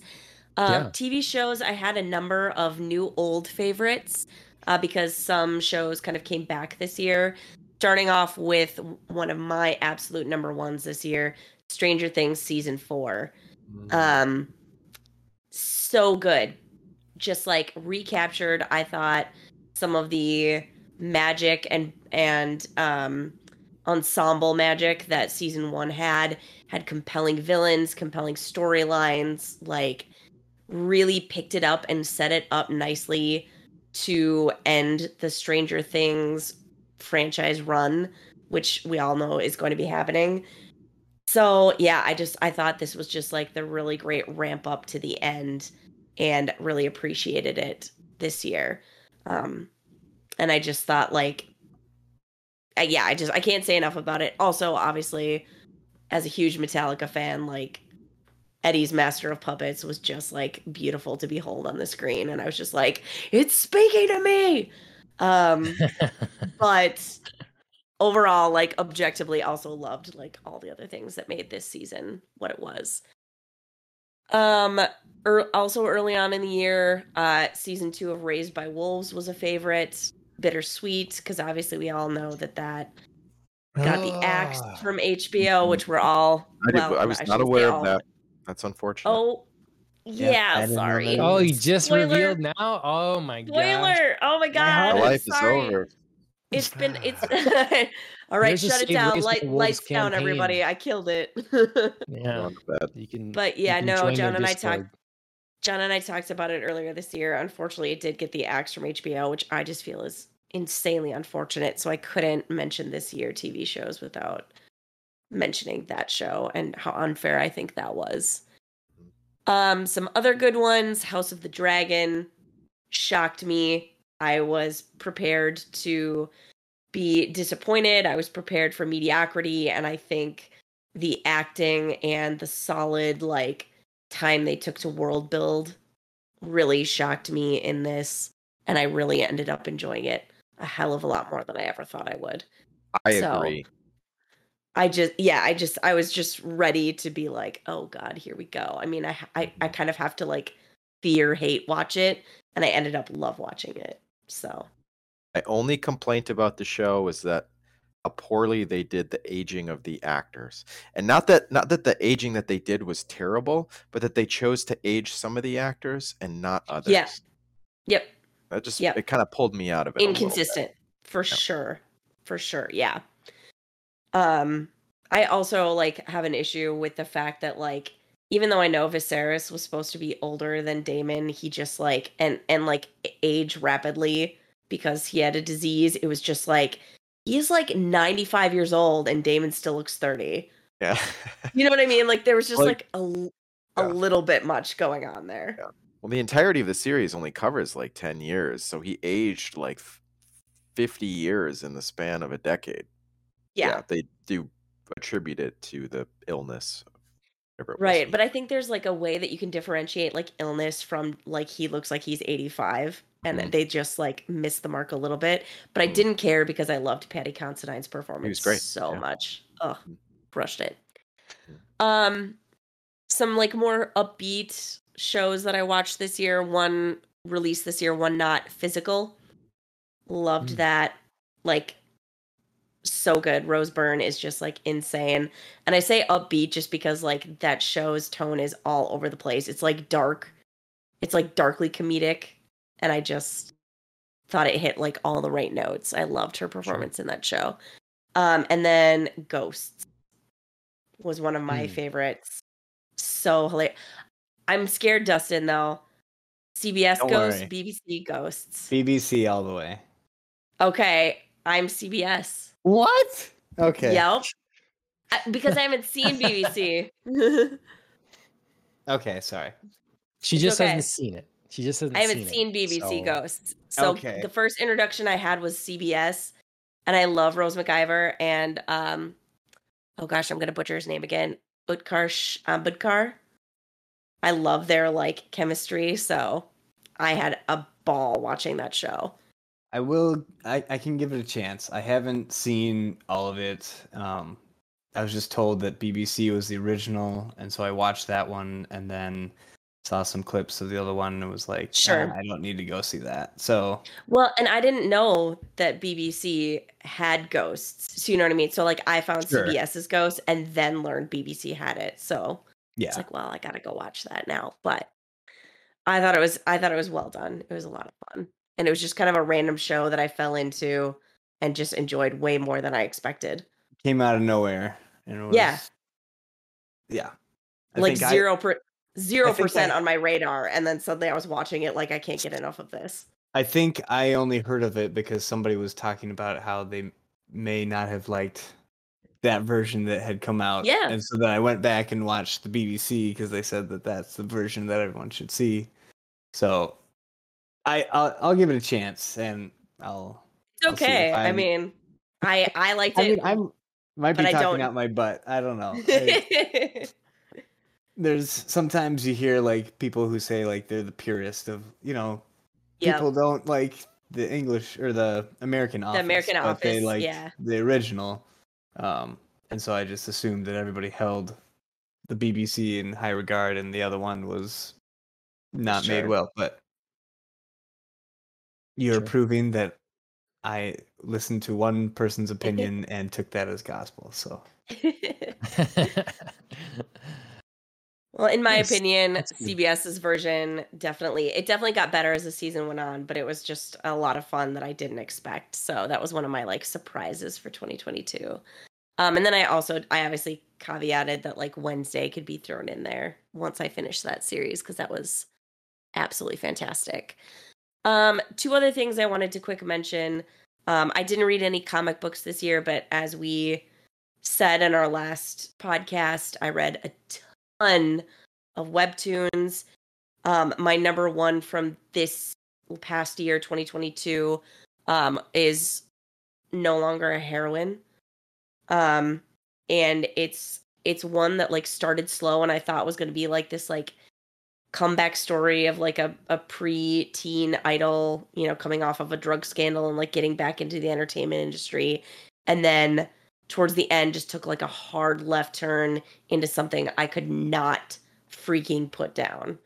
And it was just like the the plot got so much more interesting, so much more meaningful. Crushed it. So good. Cool. Uh, close second is maybe meant to be, which we've also talked about extensively on the podcast. yes. Um, and then a a book I wanted to mention um, is the Book of Magic by Alice Hoffman, and it's the conclusion of the Practical Magic series, which is also one of my all time favorite movies.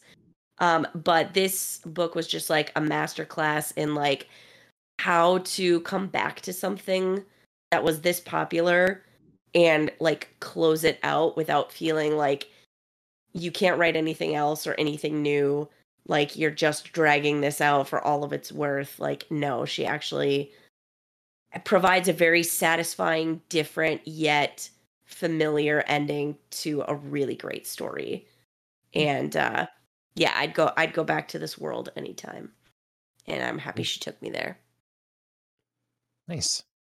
It's good variety. Good Mhm. variety. Shane, what else? What do you got for the rest of your best of list for? last year? Oh yeah, uh, TV shows. My media was amazing. top TV show of the year was the final season of Better Call Saul. Um, Nice. I think Yeah. it was. The, I- I think it was the best TV production I watched this or last last year.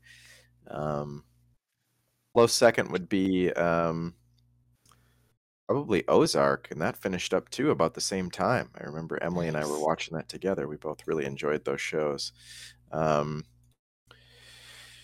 and then other shows I watched, like Andrea said, House of the Dragon was was I we really enjoyed. The Rings of Power I thought was was good. If they make more, I don't know. Are they making more? Who knows? Um, They have to. They're have to. contractually obligated to make uh, at least four, four or five seasons. are they yeah really? Something it's quite a insane. number Okay. yeah Yeah, something insane. which Um, is well, which is crazy due to its like a very mixed reception mixed reception and ex- an extremely high budget. Like yeah Incredibly high Crazy. budget. was like a hundred million for I can't Like remember per what it was. episode. They made all Yeah. those props. They gotta use it for five seasons, otherwise. Yeah, That's that's right. Yeah, you get a little bit more return, more seasons you make, I suppose. Um, we watched The Sandman. I really like that. A great adaptation of, Mm. a, of a great Mhm. comic that I have always that I enjoyed many years ago, and then reread this year um, with the release of the show. So um, Nice. the only you know comic that I read this year. So that will be on the top of my list, even though it technically didn't come out this year. It was a re-release though, so like it was re-released this year or last year, 2022. Um, and then the last show we just watched was The White Lotus, and that was a um, HBO production and another I really kind of to see that. it's good. Uh, we kind of the same thing like the Banshees of Inisherin. Like it, it definitely. I wasn't sure if I liked it or not after watching like the first season, and Mhm. but it stuck with me, and I kept thinking about it and kind of turning the themes over in my head, and it grew on me as I thought about it more and more. So I ended up really liking it a lot. Mhm. Um, and then for books, uh, right now I'm reading the book Shogun, which was written in the 60s or something like that. Mhm. James Clavell's Shogun. It's like 13, 1400 page book. It's massive. Um, about three quarters of the way through it. It's really great. It's a historical fiction uh, of, uh, you know, Japan in the 16 in 1600 when a when an English sailor basically is shipwrecked on Japan and the English have no presence in Asia at that time and they're at war with the Portuguese and the Spanish who are basically you know the Europeans who are present in Asia and they're at war with each other and I don't know it's it's very interesting and this English sailor learns the um you know the customs of Japan and is basically stuck in Japan. Like he can't leave. He's a prisoner in a way, but he ends up, you know, like kind of taking on the role of um, being a Japanese person or at least living in Japan. And um, I think it's regarded as like a, a very accurate um, portrayal of what life would have actually been like in Japan in 1600. And um, and they are and they they made a mini series, a TV mini series of it in the 70s, which I haven't seen, but I will watch after I finish the Hmm. book because they're they're producing a new television series which is supposed to um, be released sometime in 2023. So that's taking everything I, I see at the end of the list here, John. We have things to look forward to in 2023. I'm looking forward Yeah. to the release of that show in 2023. So Yeah, you're gonna be consumed in this world for a while. I know it's a lot. and because the book is enormous it's taking me a long time to get through it like you know i read a chapter or so here and there and like doesn't feel like i'm really making a dent on it but it's it's a Mhm. great story so But yeah, so that's what i'm No, that's, that's- what i've got to look forward to be engrossed in like, you know, shogunate type Japan stories. That sounds sounds Mhm. great to me. Mhm. Um, cool. That's a good list. Um, Dustin, how about you? All right. Well, I guess you know there's a lot of things I watched this year um, that I thought were pretty good, but I guess the the standouts to me would have to be uh, Peacemaker, which was DC. Um, you know, I really enjoyed the last Suicide Squad film Mhm. and Peacemaker was the interesting part of that, and they nailed it with the series. I just thought that it was so funny, um, and they really Yeah. made you like care about John Cena as just a jerk who has daddy issues and like just wants to be loved, but he's an ass. Uh, so good. Um, yeah. yeah john john and i had like differing opinions about that but i i really thought the series like picked up i thought it had a bit of a flat start because like it was a little like to me a little bit one note and then it just like ramped and went and i was so glad i stuck with it Yeah. I so John, you liked it or you didn't like it? You, I did, you did hated not it, like it. but I, you but hated I, it. but I, I only saw. I don't remember what we covered for the podcast. I only saw the first At least episodes. two, three. Yeah, it was. It was Yeah. not. It was not to the point where I thought they really got to like the redemptive like character growth because Yeah. there was there was a lot of like starting out in just like a very like angry like one note presentation kind of space and Yeah. The the series had room to grow and it, and it got there but it was a little troubling at the beginning i was a little worried I liked how much of a, Okay. oh no go ahead. I was going to say how much of like an ensemble um, show Yeah. it really became. Like Mhm. all of the Yeah. characters, it wasn't. It was the peacemaker, but like all of the characters were, uh, you know, complex and interesting and had their own Mhm. arcs. So Mhm. yeah i agree Peacemaker is exactly the reason that like it continues to show why I think a person should be concerned with James Gunn taking over the DC universe in movie format because he- can make very entertaining content though I wasn't entertained by Peacemaker but if we look at some of the previous stuff but he has no care for any sort of um like continuity or um like cohesion with source material could not Mm. care less uh, very clearly in, in everything he does in this space so whether it's guardians whether it's suicide squad or it's the more specifically the character with peacemaker like he wants to take these ideas these characters and do his own thing you Mhm. know it's like on record that for peacemaker he told cena don't read any of the comics like Mhm. don't don't look at the don't look at this. The character we're basing you on i don't want you to know that because i'm telling you what you are. You don't you know have no other context. And we have the, that we see that all the time. Like we have that with the last of us now. They literally told the actress for ellie "Uh, have you played the video game? She said no and they said keep it that way. And uh she's man she admitted she snuck watching some people play it but so we have this over and over and so that, that's just a concerning thing like again with with peacemaker like if anyone's a fan of the character peacemaker this is a complete bastardization of that character and um you know were there are actually But, um, peacemaker fans before this? i don't know. He existed. Like i had, a, I had a, a card of him i had a trading card. Hmm. um but yeah no i don't know. But see that's what he's kind of gotten away with in the past.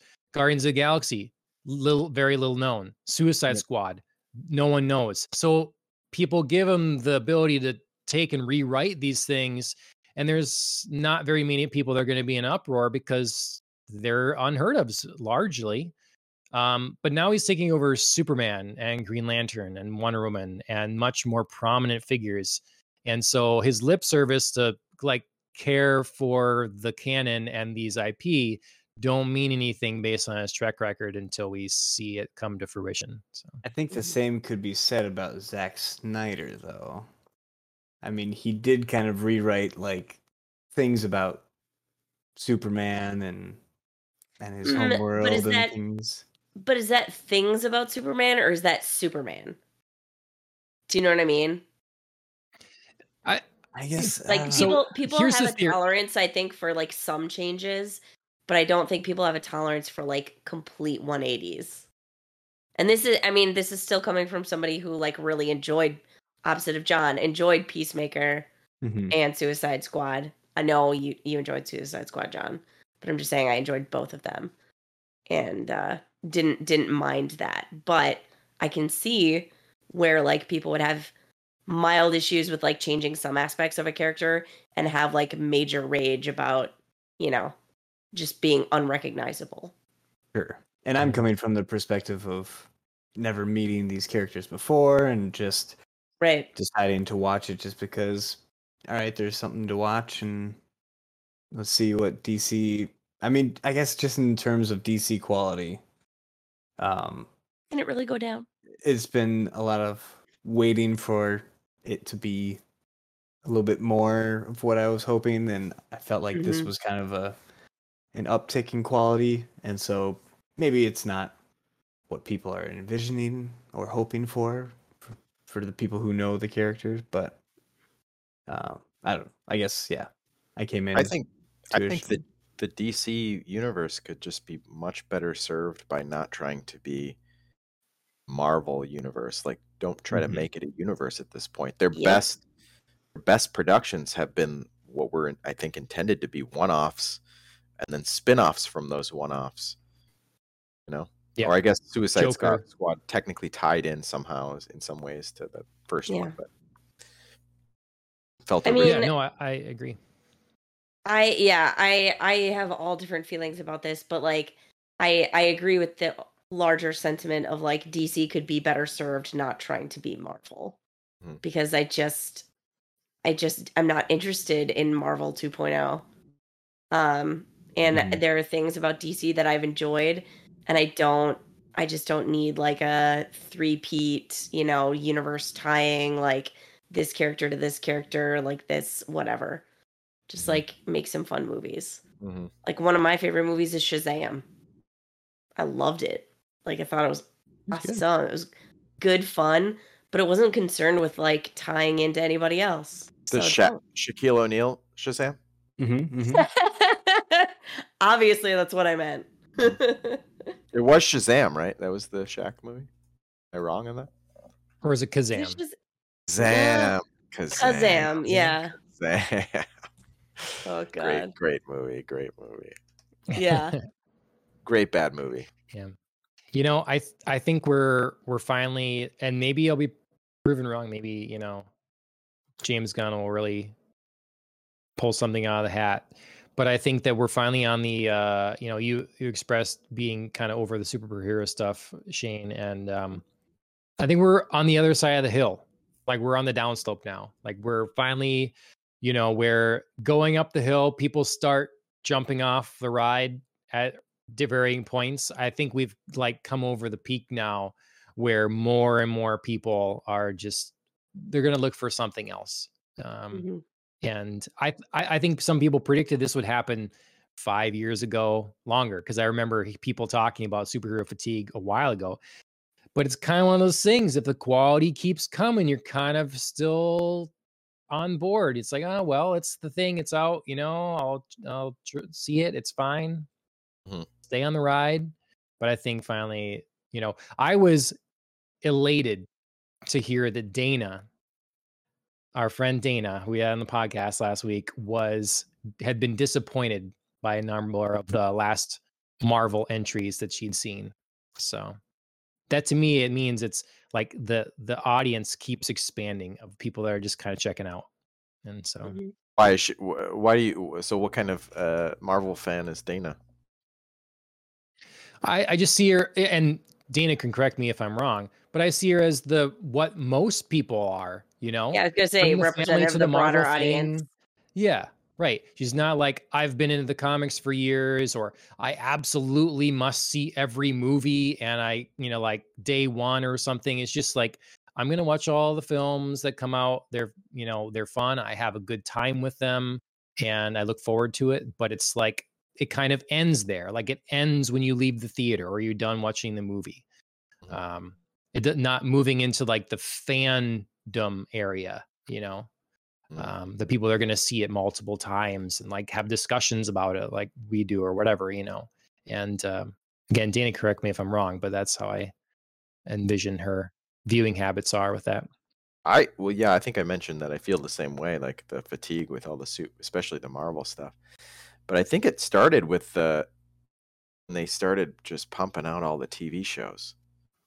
Mm-hmm. It really started just being like there's there's a uh what do they call it? Like sort of a um, diminishing returns yeah, diminishing return of like, you know, like Mhm. there's just so much that like you know, how do you a watch it all and b take the time to actually enjoy it or digest it or whatever and honestly like it almost felt you know from one series to another just you know we're just going to change the actor and the character but the plot's essentially going to be the same Mhm. I I will say that the one Marvel series that came out in the last year that I watched that I actually enjoyed was She-Hulk because it felt like it was actually a little bit different than everything else that had been coming out. Mhm. Plot wasn't just like the beat 'em up at the end of the show with the big bad guy and Mhm. know, a little bit different. It was a little more refreshing. They had some interesting takes on the show, different themes than had been a you know, you know, used in other series or movies. But Yeah, I uh I mean for me no surprise to anybody who's ever watched this show before. Um WandaVision, the OG like Marvel show has my heart. It just like was everything I wanted out of like extra content from Marvel and then yeah, just like really started sliding down where I was like I've seen this. This feels formulaic. This is not as exciting as I thought it would be. Not that there weren't good moments of shows, but like yeah, it's tough. yeah, it does feel a little bit like what they're doing is planting too many seeds. You know, like Mhm. this is maybe going to pay off later or be something later, but it's like, what about now? Like, what about this production? Like, let's make that good. Mhm. Yeah, I feel like the first phase, everything built up to the big finale of Infinity War and Endgame. And like I was checked out like a couple movies before those came along and then those pulled me back in. I'm like, "Oh, Yeah. this is this is what it was all coming for." Mhm. And then after that, it was kind of like, okay, they're kind of switching some things up, but it's not entirely, you know, different. Um, and then I got a little bit excited with WandaVision because it was a new format and they could play with something. I'm like, okay, now they're gonna be a little bit more risky. But then I agree Mhm. that like it kind of became went back into that same thing, and now I just feel like because I went and saw Wakanda Forever for like a, a work event. Mhm. Um, and just everything feels like they don't know what they're going for, so they're just thinking like, all right, let's think of every single comic run that was popular and let's just do them all at once and not like try and tie or like have a progression. It's just throw it at the wall and see which one sticks, Right. and then maybe we'll keep going with whichever one people latch on to the most. I don't know. Yeah, like the progression is still there, but it feels less meaningful. It feels less like impactful. It feels less intentional. Mm-hmm. Do you know what I mean? Like it's still sort of like we have phases and we're building the things, but but like there's no clear like direction. Mm-hmm. So I'm definitely burnt out on all that Mhm. stuff. Well, I want to go into some time uh, talking a little bit about streaming in general, but um, I've already hijacked your list, Dustin. Uh, Oh, what yeah. else you got? Yeah, I won't get into too much more. I didn't realize Peacemaker Peacemaker was going to be such a heavy topic. Um, I guess the other one, quick one that I really enjoyed, which was at the very beginning of the year for me, was "Our Flag Means Death" uh, with Taika Nice. Waititi Nice. and that guy that I always forget his name, but he's from Flight of the Conchords. He's amazing and hilarious. Um, I really had no idea what that show was going to be, and it kind of when it first started out, I thought it'd be something different, and then over time, I'm just like, I'm on board. This is just too funny. Um, and I like where they went with it, and hopefully, you know, they can keep expanding that funny. I think that pirate one's done too. Oh damn it! Crushing They left dreams. it on tonight. like they left it Yeah. on such a like tragic. They meant to have more. endpoint. Uh, just didn't get it. Didn't get greenlit. Yeah, okay. Um. Well, then I guess I'm gonna change the ending in my head so that it ended in a happy way.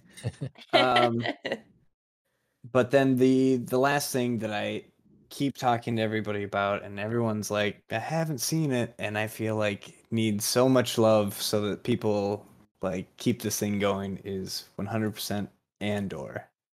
People need to watch Andor and see Okay. the brilliance So of where are you It- going with this? Ah, it's so good. Like I'm, I- they've got greenlit and they're already doing season two, which I'm very glad. Um, but I hope that it's not one of those things that they're just gonna cut it off after that, just because no one's gonna pay attention to it until five years after. After it's Andrea, done are its you run. certain? yeah. Sorry, Dustin. Andrea What? looked it up. She says there's going to be a season two of Our Flag Means Death. Yeah, they just Oh. they literally just confirmed yesterday. Wow. So so I mean, like literally yesterday. This That's this great. article from um, that they wrapped season two of filming, but like nobody wow. nobody knew. Okay, I'm gonna Huh. change the ending in my head yet Okay. again. Back the original ending. Um, Okay, sorry. Yeah. So okay, No, so was- Andor. Yeah, people talked about. Yeah, Oh, sorry. sorry. Uh, No, I was just gonna say it was super secret, like literally released yesterday. No way you would have known that. So yeah, Crazy. was just Nice. curious. Yeah, Yeah. I, I've heard the consensus about Andor is like the best Star Wars show no one's watched. hmm It's You so know. good. I mean, I know everybody's loves Filoni and all that stuff, but I feel like everything that he comes out with feels like what I've seen before. And this feels like it didn't even have to be Star Wars, but the fact that it is makes it gives it so much more flavor and interesting like backdrop. Like this is the first time I've ever felt like the Empire really feels like a menacing oppression and oh just the way they build it up i know you know it might be hard sell on the first episode. I think they dropped the first two or three to get people going Mhm. because it, it is kind of a slower burn but once he gets into it then it's like then they've got a heist and then they've got these things and they take their time with each episode. Like nothing is rushed but it never feels like it's not building towards something. It always feels like ooh can't wait for next week. Like I can't remember the last time I was dying for the next episode and excited for like Wednesday to roll around. And it's so well written and I'm sure there's probably people out there who are like, well, whatever, it sucks. But I feel hmm. like this is going to be very controversial maybe, but it is the best written Star Wars thing ever. like Wow. hands down. I mean, Ever. you you might love the movies and that's great, but I think we can all agree that maybe they're not the best like written in terms of like dialogue and the things that they scripts, yeah. do. Um I, obviously the original trilogy or first two are fantastic. Um but then I think after that it's just like Andor just nails it. Like I've never cared about Mon Mothma before, but she's a pivotal part and it's like it's terrifying thinking about like the role that she has to play to not get caught while trying to like do all these things. And oh it's just so good. And it just kills me every time somebody says that they haven't seen especially if there's a Star Wars fan out there and they haven't seen it. John I can't Yeah. believe you. Well, yeah, I haven't seen it. Um, and it's too bad because this show looks like it's made for me. Like this is the Star Wars show I've wanted for a long time. Mm-hmm. You know, between all the books and comics I've read, I have always been a Star Wars fan that enjoyed the minutia and the other people in the Star Wars world, seeing the other worlds, seeing the sea underbelly, seeing the rebels and like the non-Jedi folk. Um, I always loved that stuff. Um, that's what I was looking for from Star Wars for a long time, you know. Um, and it would have been really interesting if this was one of the first shows that came out. Like if this came out right after season one of Mandalorian, I that would have been that would have done wonders for me and like my relationship with Star Wars. Um, but I've like decided I'm out, you know, like too much damage has been done to the main storyline oh no and to the main characters. So I'm just out. Mhm. Like I've given the only exception uh if I want to keep playing the uh Fallen Order games because that speaks so well to what is Star Wars in in my mind and it's really developed completely outside of of Disney and it's really has some people that clearly know what they're doing making it so um yeah So it's a not- shame that I will never get to it? see Andor Mhm. cuz I know I'll like it I know I will like that show John, you're killing me. You're killing me so bad. I, I am not subscribed a to Disney. Plus. I will not be subscribing to Disney Plus. I will not buy their movie. I'm not like If some frequenting this shop anymore. strange person were to pirate them and leave them on your doorstep, would you watch them then? I don't know. I don't know. You know, I've just like I've I've divorced myself from it. You know, I'm like I've I've I've submitted that most of the things that They've- I love They won't hurt you again. They won't hurt you again. Just come back.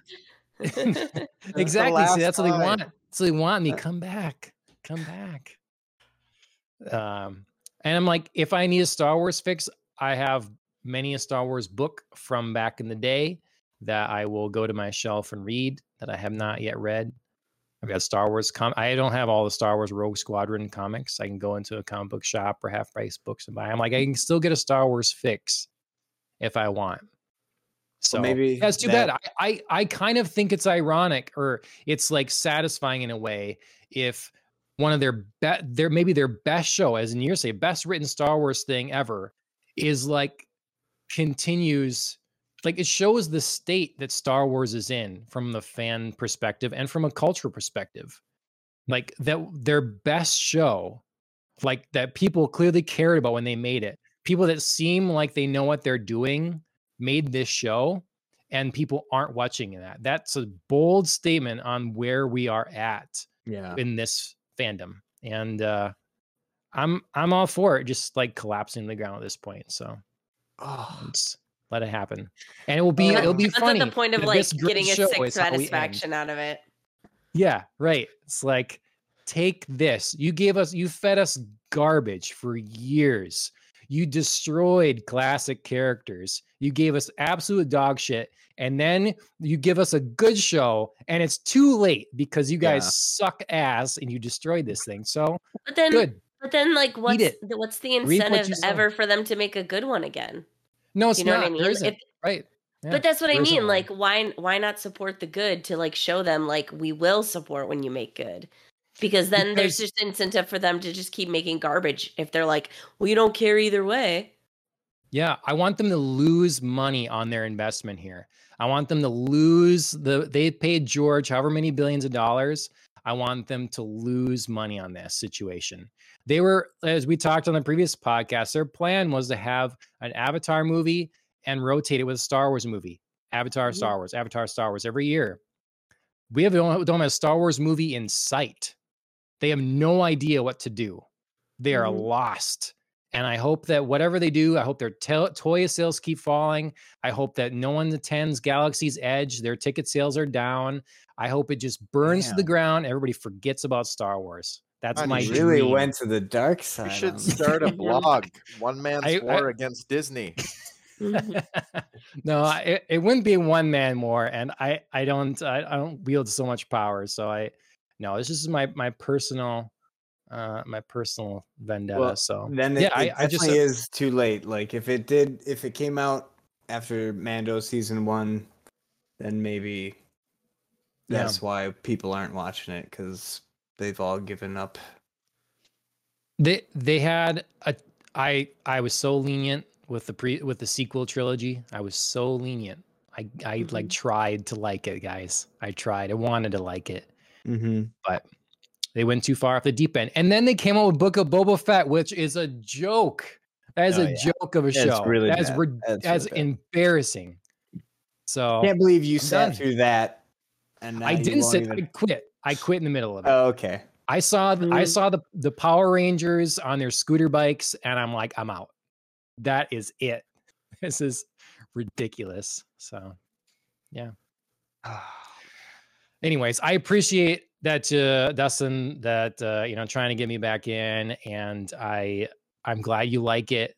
And uh, you know, a lot I've heard is that if you're looking for this kind of show, it is is what you wanted, and and it is it's it will go down in history as a trag personal tragedy for me that I didn't see the show that I know I would like the most. So make well, the only one someday. stopping you is you. Yeah. Yeah, absolutely. Yep. I can understand you not getting Disney Plus, but there's someday I'm gonna somehow force you to watch that damn show. Even if it's I'm 20 be, years from now. like, inebriated get him when his- somehow and like Get him when his kids are just being born. He'll be at his weakest yeah. and, and his most tired. He won't be able to escape you. Yes. Just and I'll just send you DVDs, and they'll be labeled different things, so you think you'll be popping in something like Avatar two, mm-hmm. or or something Dustin, you you're breaking actually up a lot care for about. Is everybody? el- Can you No? hear him? Everybody No. else, or is that me? I can hear him. I can hear. Oh, fine. okay. Sorry. Oh. It's hey, here, hold on. That's that's my fault then. Let me change headphones Dust- quick. Dustin, you gotta you gotta send him something labeled like secret season three of Raised by Wolves. Like Yeah, there we never go. never you know what I mean? fan fiction. The fan Right, fiction he'll- he'll be- season three of He'll be so delirious. He'll be like, "Oh my god, I totally buy it. Like this is legit." Anything, anything that I can label it to, and I'll keep sending them too until you take the bait. Right. And you won't realize you're watching it until you've all of a sudden realized. Until it's it. too late. Yep. Then you're in. Uh, nope. I'll even send Rian Johnson personally to your house. wow. You don't want to send Rian Johnson here. I don't know. Yeah, you don't want to do that. It's- Well, I don't know. Maybe we'd have a great conversation. I don't know. Could be. I don't know. him So you personally. don't yeah, like- you don't know him as a You don't person. like any of his Yeah. work, or you just don't like his. You don't like him because of what he did to one of your favorite franchises. I um, like I said, I liked Knives Out, so that's the other movie that my context, you know. And I think Dustin, did you say you did Looper too, right? Did He did Looper, he did- Looper, Brick, Mhm. the brothers Broom, Bloom. Which I didn't see Looper, but I always wanted to, and I heard good things. So I love Looper. I know it. I know it's got the whole, you know, everyone gets mad with time travel and it's like it doesn't make sense. And well, I'm sorry, but It- it- most here's time travel things still make it's a sense. fun movie. It was. Mhm. I'm, I'm I'm usually very critical about the time travel thing, but despite the fact that its time travel story doesn't really actually make sense, um, still is a fun Just- movie. Yeah, just It's- I- and really, when you think about like if time travel actually existed, what would it be like? And basically, you have like two explanations for how it could work, which is that there's like branching. Right? Like if you travel through time, you create multiple universes. So then you have to like address the fact that there's all these different timelines that you're creating, Yeah. or there's only one timeline and it's just a constant cycle and there's no way that you can actually influence time like you could be your own grandpa but you're always going to be your own grandpa like you've always been your own grandpa and that's just the way it is Mhm. and there's only a couple of shows that i know that did time travel right and i've, I've dived into this pretty well where he is his own I grandpa. know they did. Yeah, they kind of the whole series. The whole series comes full circle, doesn't it? But um, but and the first one is the movie called uh, oh, it's with Ethan Hawke. I can't remember the name of it. Uh, Predestination. Predestination. If you haven't seen it, you should see it. Never heard It's like it. one of my I wouldn't say it's one of my favorite movies, but it's one of my favorite time travel movies because they actually do time travel right, like in the context of like time is what it is. You can't change it. You can't influence it. The other one that I was thinking of is TV series. Now I'm totally blanking on what it was. I'll think of it. But anyways, you can only do it. You can only do it a certain way if you want buy-in from time travel Shane. Nazis. And I'm a time travel Nazi. okay. I probably shouldn't have said Nazi and me in the same sentence, but this will be recorded. the audio skipped right there that middle word. Yeah. Uh, yeah, I um I love time travel shows. Um, I haven't seen Looper.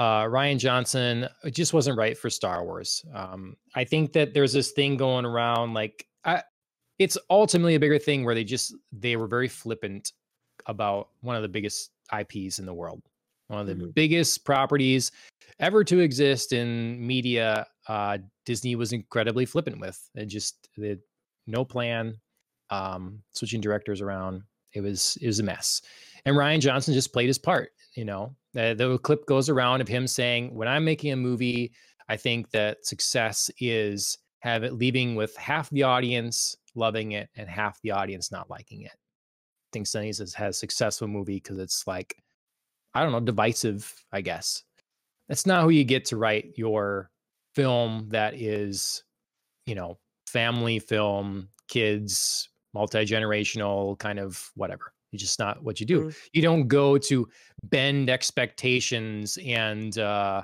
you know, play with play with people that way. You're not doing an art film. It's not a thing you wrote. individually, you know, for your own project. You're a steward now of again one of the most prominent IP or was one of the biggest IP in the world, and he failed at that task miserably. And it shows that he didn't really care. Uh, he didn't understand the the weight of his task. John, I agree with you, but I I'd go further back. I'd say that it was ruined when they did a second movie. Okay. Empire Strikes Back. Should have never made any more than the first one. Wow. First Well, one was the was we'll the see. first and the best, and ever since then it's just been downhill. It's been a downhill slide. I would say that most people disagree with you on that one. Um, I think Empire is generally considered Yeah, the best. Phantom Menace movie. is obviously the best. I think honestly, I think it's all. I think it's been the same. yes, Rise of beginning. Skywalker is obviously the best. Like Mhm, they keep adding more stuff. They keep trying to sell more sell more merchandise, right? Like with every Star Wars that has come out since the first one, since they realized what they were sitting on, it's been what new creatures or what new worlds can we explore so that we can, you know, you know, produce it at minimal cost out of plastic and sell it to children. Like there's been little cute characters that make no that serve no purpose in the story of Star Wars ever since well, since the beginning, but the first one they made without the expectation that it was going to be this giant hit. Um, but I'll I'll say that like with Star Wars, it was planned to be more than the one. You know, there was multiple ideas. That's what George and- Lucas said, right? Well, I mean, this writing of it, you know, like I have a, you know, he had an overview, and they would only was allowed to make like, you know, they only give him a certain amount. Like he had and plan more of them, and those things are, you know, the outlines are written. Um, and so I think that like it's at least something that it was- it wasn't like, oh well, this is a hit, so let's invent more because there was always the intent to have more. Just are you gonna get it? That's what it always does. Is they come up with their epic, and like no one wants to fund their epic that you want to have be a TV series that goes six seasons long or a movie series that goes for seven or eight, like Harry Potter. You know. Um, I think I buy that George Lucas had a concept kind of thought out.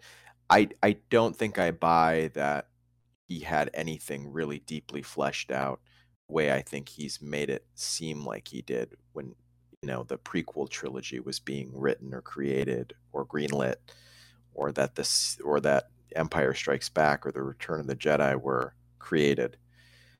Like I think to write the first movie, you had to have some sort of world built, right? You had to have some sort of background to these characters and where they came from, and you know, I don't know. I just don't know if I buy that he, had it as worked out as he initially says he did. Uh, depends on worked out. Well, okay. I w- will. We have to do another Star Wars episode sometime. not Um, unless you watch Andor. I'm not.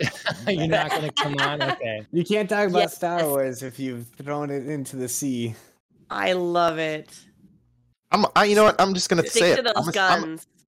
More of a Trek guy than I am a Star.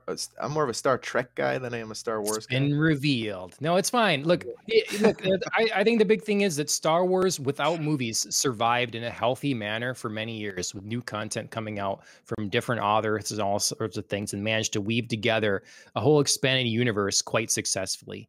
And uh, and then we get new movies under the rule of Disney, and that is not in such a healthy place anymore.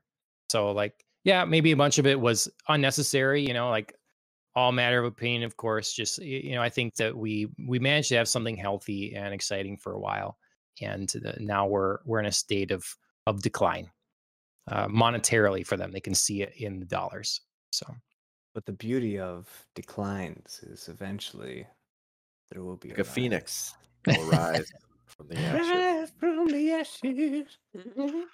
well we're gonna be wrapping up soon but i thank john uh anomalous for jumping in the chat for the first time. Um he's he's tuning in or chiming in to say surely it's been well documented. Lucasfilms would know. Um so yeah. I think the, the burden It's of proof well is on you. that on uh, me. Shane. Yeah, I'm, I have I have no evidence. I feel like there's a lot of doc the documentaries covering the I original have no plans. evidence and- to support my statement or opinions, and I refuse to find any. And I'm gonna I'm gonna believe what I want to believe, and that's the way it is. okay. I got no time to prove anything to anyone. All I right. am who I am. Either accept me the way the way it is. Be not. prepared for an onslaught of What's this- documentation who- from me, who- what's this guy's name that just joined? John Anomalous. John Anomalous. Yeah.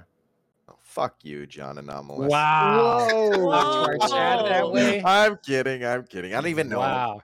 I don't even know. him. You're one new viewer. He's out. Yeah, he's out. yeah. Thanks, Shane. I'm never Instantly. coming back. I'm never coming back. Yeah. Yeah. Um. All right.